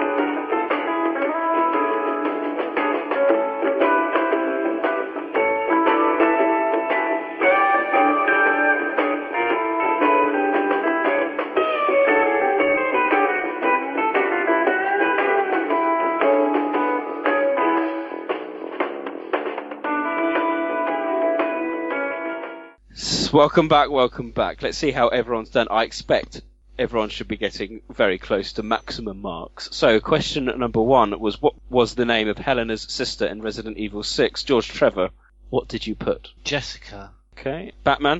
Deborah Harper. Oh shit. Stars Tyrant? Deborah Harper. Uh, Romby? Yeah, Deborah. Yeah. Correct, very good. So, half a mark there. Question number two Who was the captain of the SRT in Harvardville? Romby? No clue. Stars Tyrant? Um, I didn't know this, I'm afraid. Oh. Yeah, I'm not aware of this answer. George Trevor? No idea. Oh, blo- Batman? Angela Miller. Angela Miller Oh, is, she's the captain, isn't she? is the correct answer. Bastard. Very good. Well done, Bat. Well done, Bat. Um, okay, so uh, question number three was I'm thin enough to fit through the ventilation shaft and escape the RPD. Who am I? This is an outbreak question. George Trevor. Oh shit! I was going to say Sherry Birkin. hey, that's it's true. I could, I could, yeah, I could. I, I suppose it's not wrong, but it's not the answer I was looking for. But, um, although, although you would argue that the ventilation shaft is not accessible to Sherry Birkin. So you've gone for Sherry Birkin. Uh, Batman, who did you go for? I'm glad you said it was an outbreak question because I was going to say Sherry. They can all fit through the vent in outbreak. They can, but there's a comment in a, in a cutscene. Oh Christ. Um, oh, uh, Rita. Rita. Okay. Uh, Stars Tyrant, who are you going to say? Oh, yeah, I'd put Sherry down, so I'll stick with that. Romby? Yeah, I'd, I'd put Sherry down because I didn't think about break at all. It was, it was very good. It was Rita, so very good. Well done, Batman. Well, I, I, I technically said Sherry as well. I only Did cha- you? I only Okay. changed my mind when you mentioned outbreak. Oh, okay, then you won't get the point. Okay, fair enough. But yes, the answer was Rita. Bastard. Uh, question number four: Which Umbrella employee steals Yoko's ID card? Uh, I'll come Batman last because he was seemed fairly confident. Uh, Romby, Uh, um, Monica. Stars Tyrant, I only know Monica, I don't know her surname. and George Trevor. Um, the only bit I knew was that this is an outbreak question. Yes, it was. That's as far as I can go. okay, I, I don't, I don't know. you did know. Batman Monica. is the correct answer, so half points all round there, except for George, sadly. And I think he should get a point here. Question number five was: If I was to say that my sweet ass was on its way, who am I talking about? Uh, Batman Uh, Jessica. surname. Um, Shar- Sherawat. Stars Tyrant. Jessica Shar- Shawat, Shawat, that's what I've got. Uh, Romby Oh, I just wrote Jessica, so. and George. I actually just had Jessica. That's fine. That's fine. That- yes, points all round there. Well done. So let's quickly rack up the scores after we get to question number five, because question number six, the link, is worth more points. So Batman, you finished on two points. Bear in mind they're only worth half, so you got four. Uh, Stars Tyrant one and a half, Romby one and a half, and George half. Now, one of these answers is the odd one out, and you'll get one point if you can tell me which is the odd one out, and two points if you can tell me the connection. Can you read out the answers again? I ca- yes, I can. So question number one uh, was um, Deborah Harper. The answer to question number two was Angela Miller. The answer to question three was Rita. The answer to question number four was Monica. And question number five was Jessica Sherawat. I have a theory. You I was, think, I, I was thinking Ah, female pop stars and she went to Mo- well, as I said, to it can be it can be in universe or out of universe. So, Batman, have you any idea which is your which do you think is the odd one out Um, for a point? Which is the odd one out? Question one, two, three, four, or five. um, I have no idea, to be honest. Four. And what's the connection? Uh, and they're all female? yeah, yeah. I don't know. Okay, Romby, which is the odd one Uh, out? I'm gonna go with three, and I have no idea why.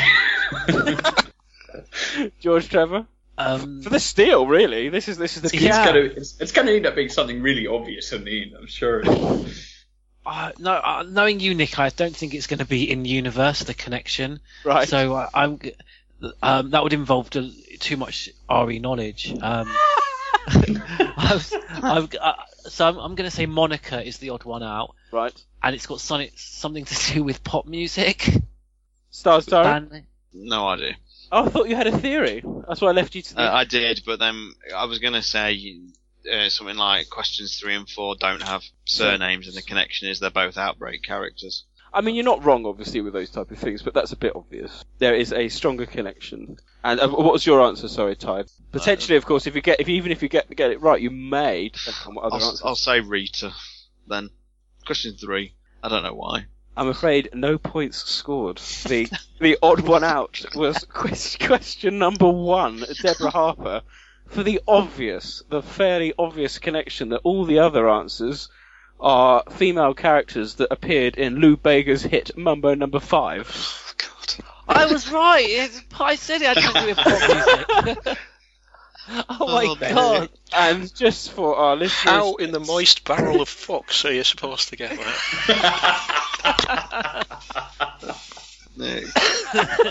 and for our listeners, let's listen to that extract of the song. like Angela, Pamela, Sandra, and Rita. And as I continue, you know they're getting sweeter.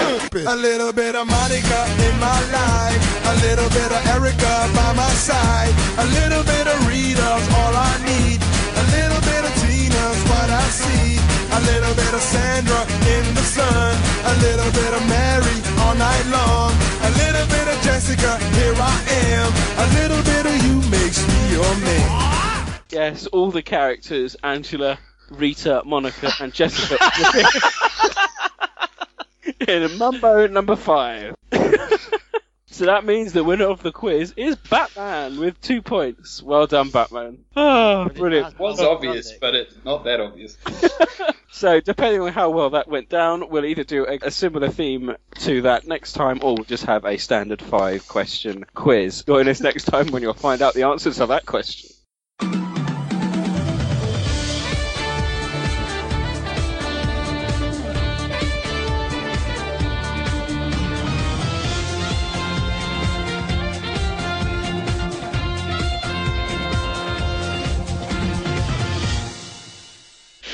Oh, I don't know. I don't know. I, I was planning the quiz, and it just—I think it happened to come on on the radio, and I just noted that oh, they're in Resident Evil. Oh, so is she.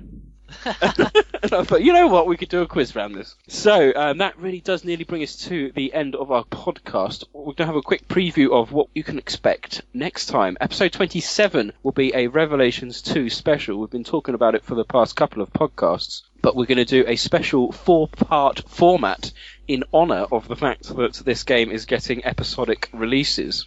This is something that's going to be handled predominantly by Batman and Stars Tyrant, who are succumbing to Capcom's temptation to download the um, releases periodically, whereas I'm trying to remain spoiler free and will purchase the, the, the game when it comes out in disc format. So, um, Batman, do you want to tell people what you were planning on doing? Um, well, just simply recording four separate parts, one for each episode. Just so we can sort of talk and speculate about what's going to happen without actually knowing what's going to happen. Yeah, the, the the idea being is that we it should, as Capcom intend, generate the necessary speculation that they want and the general, you know, excitability of the fans and whether our hopes and fears, depending on each episode released, uh, come to be true or not. So, in many ways, we're falling into the hands of Capcom quite nicely. Present it to you in one cast, and we can see how wrong we were. Exactly, yes. So um, we can see how we go from there. So that's something to look forward to. So yeah, so if anyone wants to um, do MP3 call-ins anyway for Revelations 2 when it comes out, um, that will be more than welcome. You can always send it to me at snickers3112 at hotmail.com. And we can get that sorted out for you. So, uh, with that, I'd like to thank everyone for listening and thank everyone who's participated in the podcast. It's goodbye from me, Neptune. Goodbye from me, Batman. Goodbye from me, George Trevor. Goodbye from me, Stars Tyrant. Goodbye from me, Romby.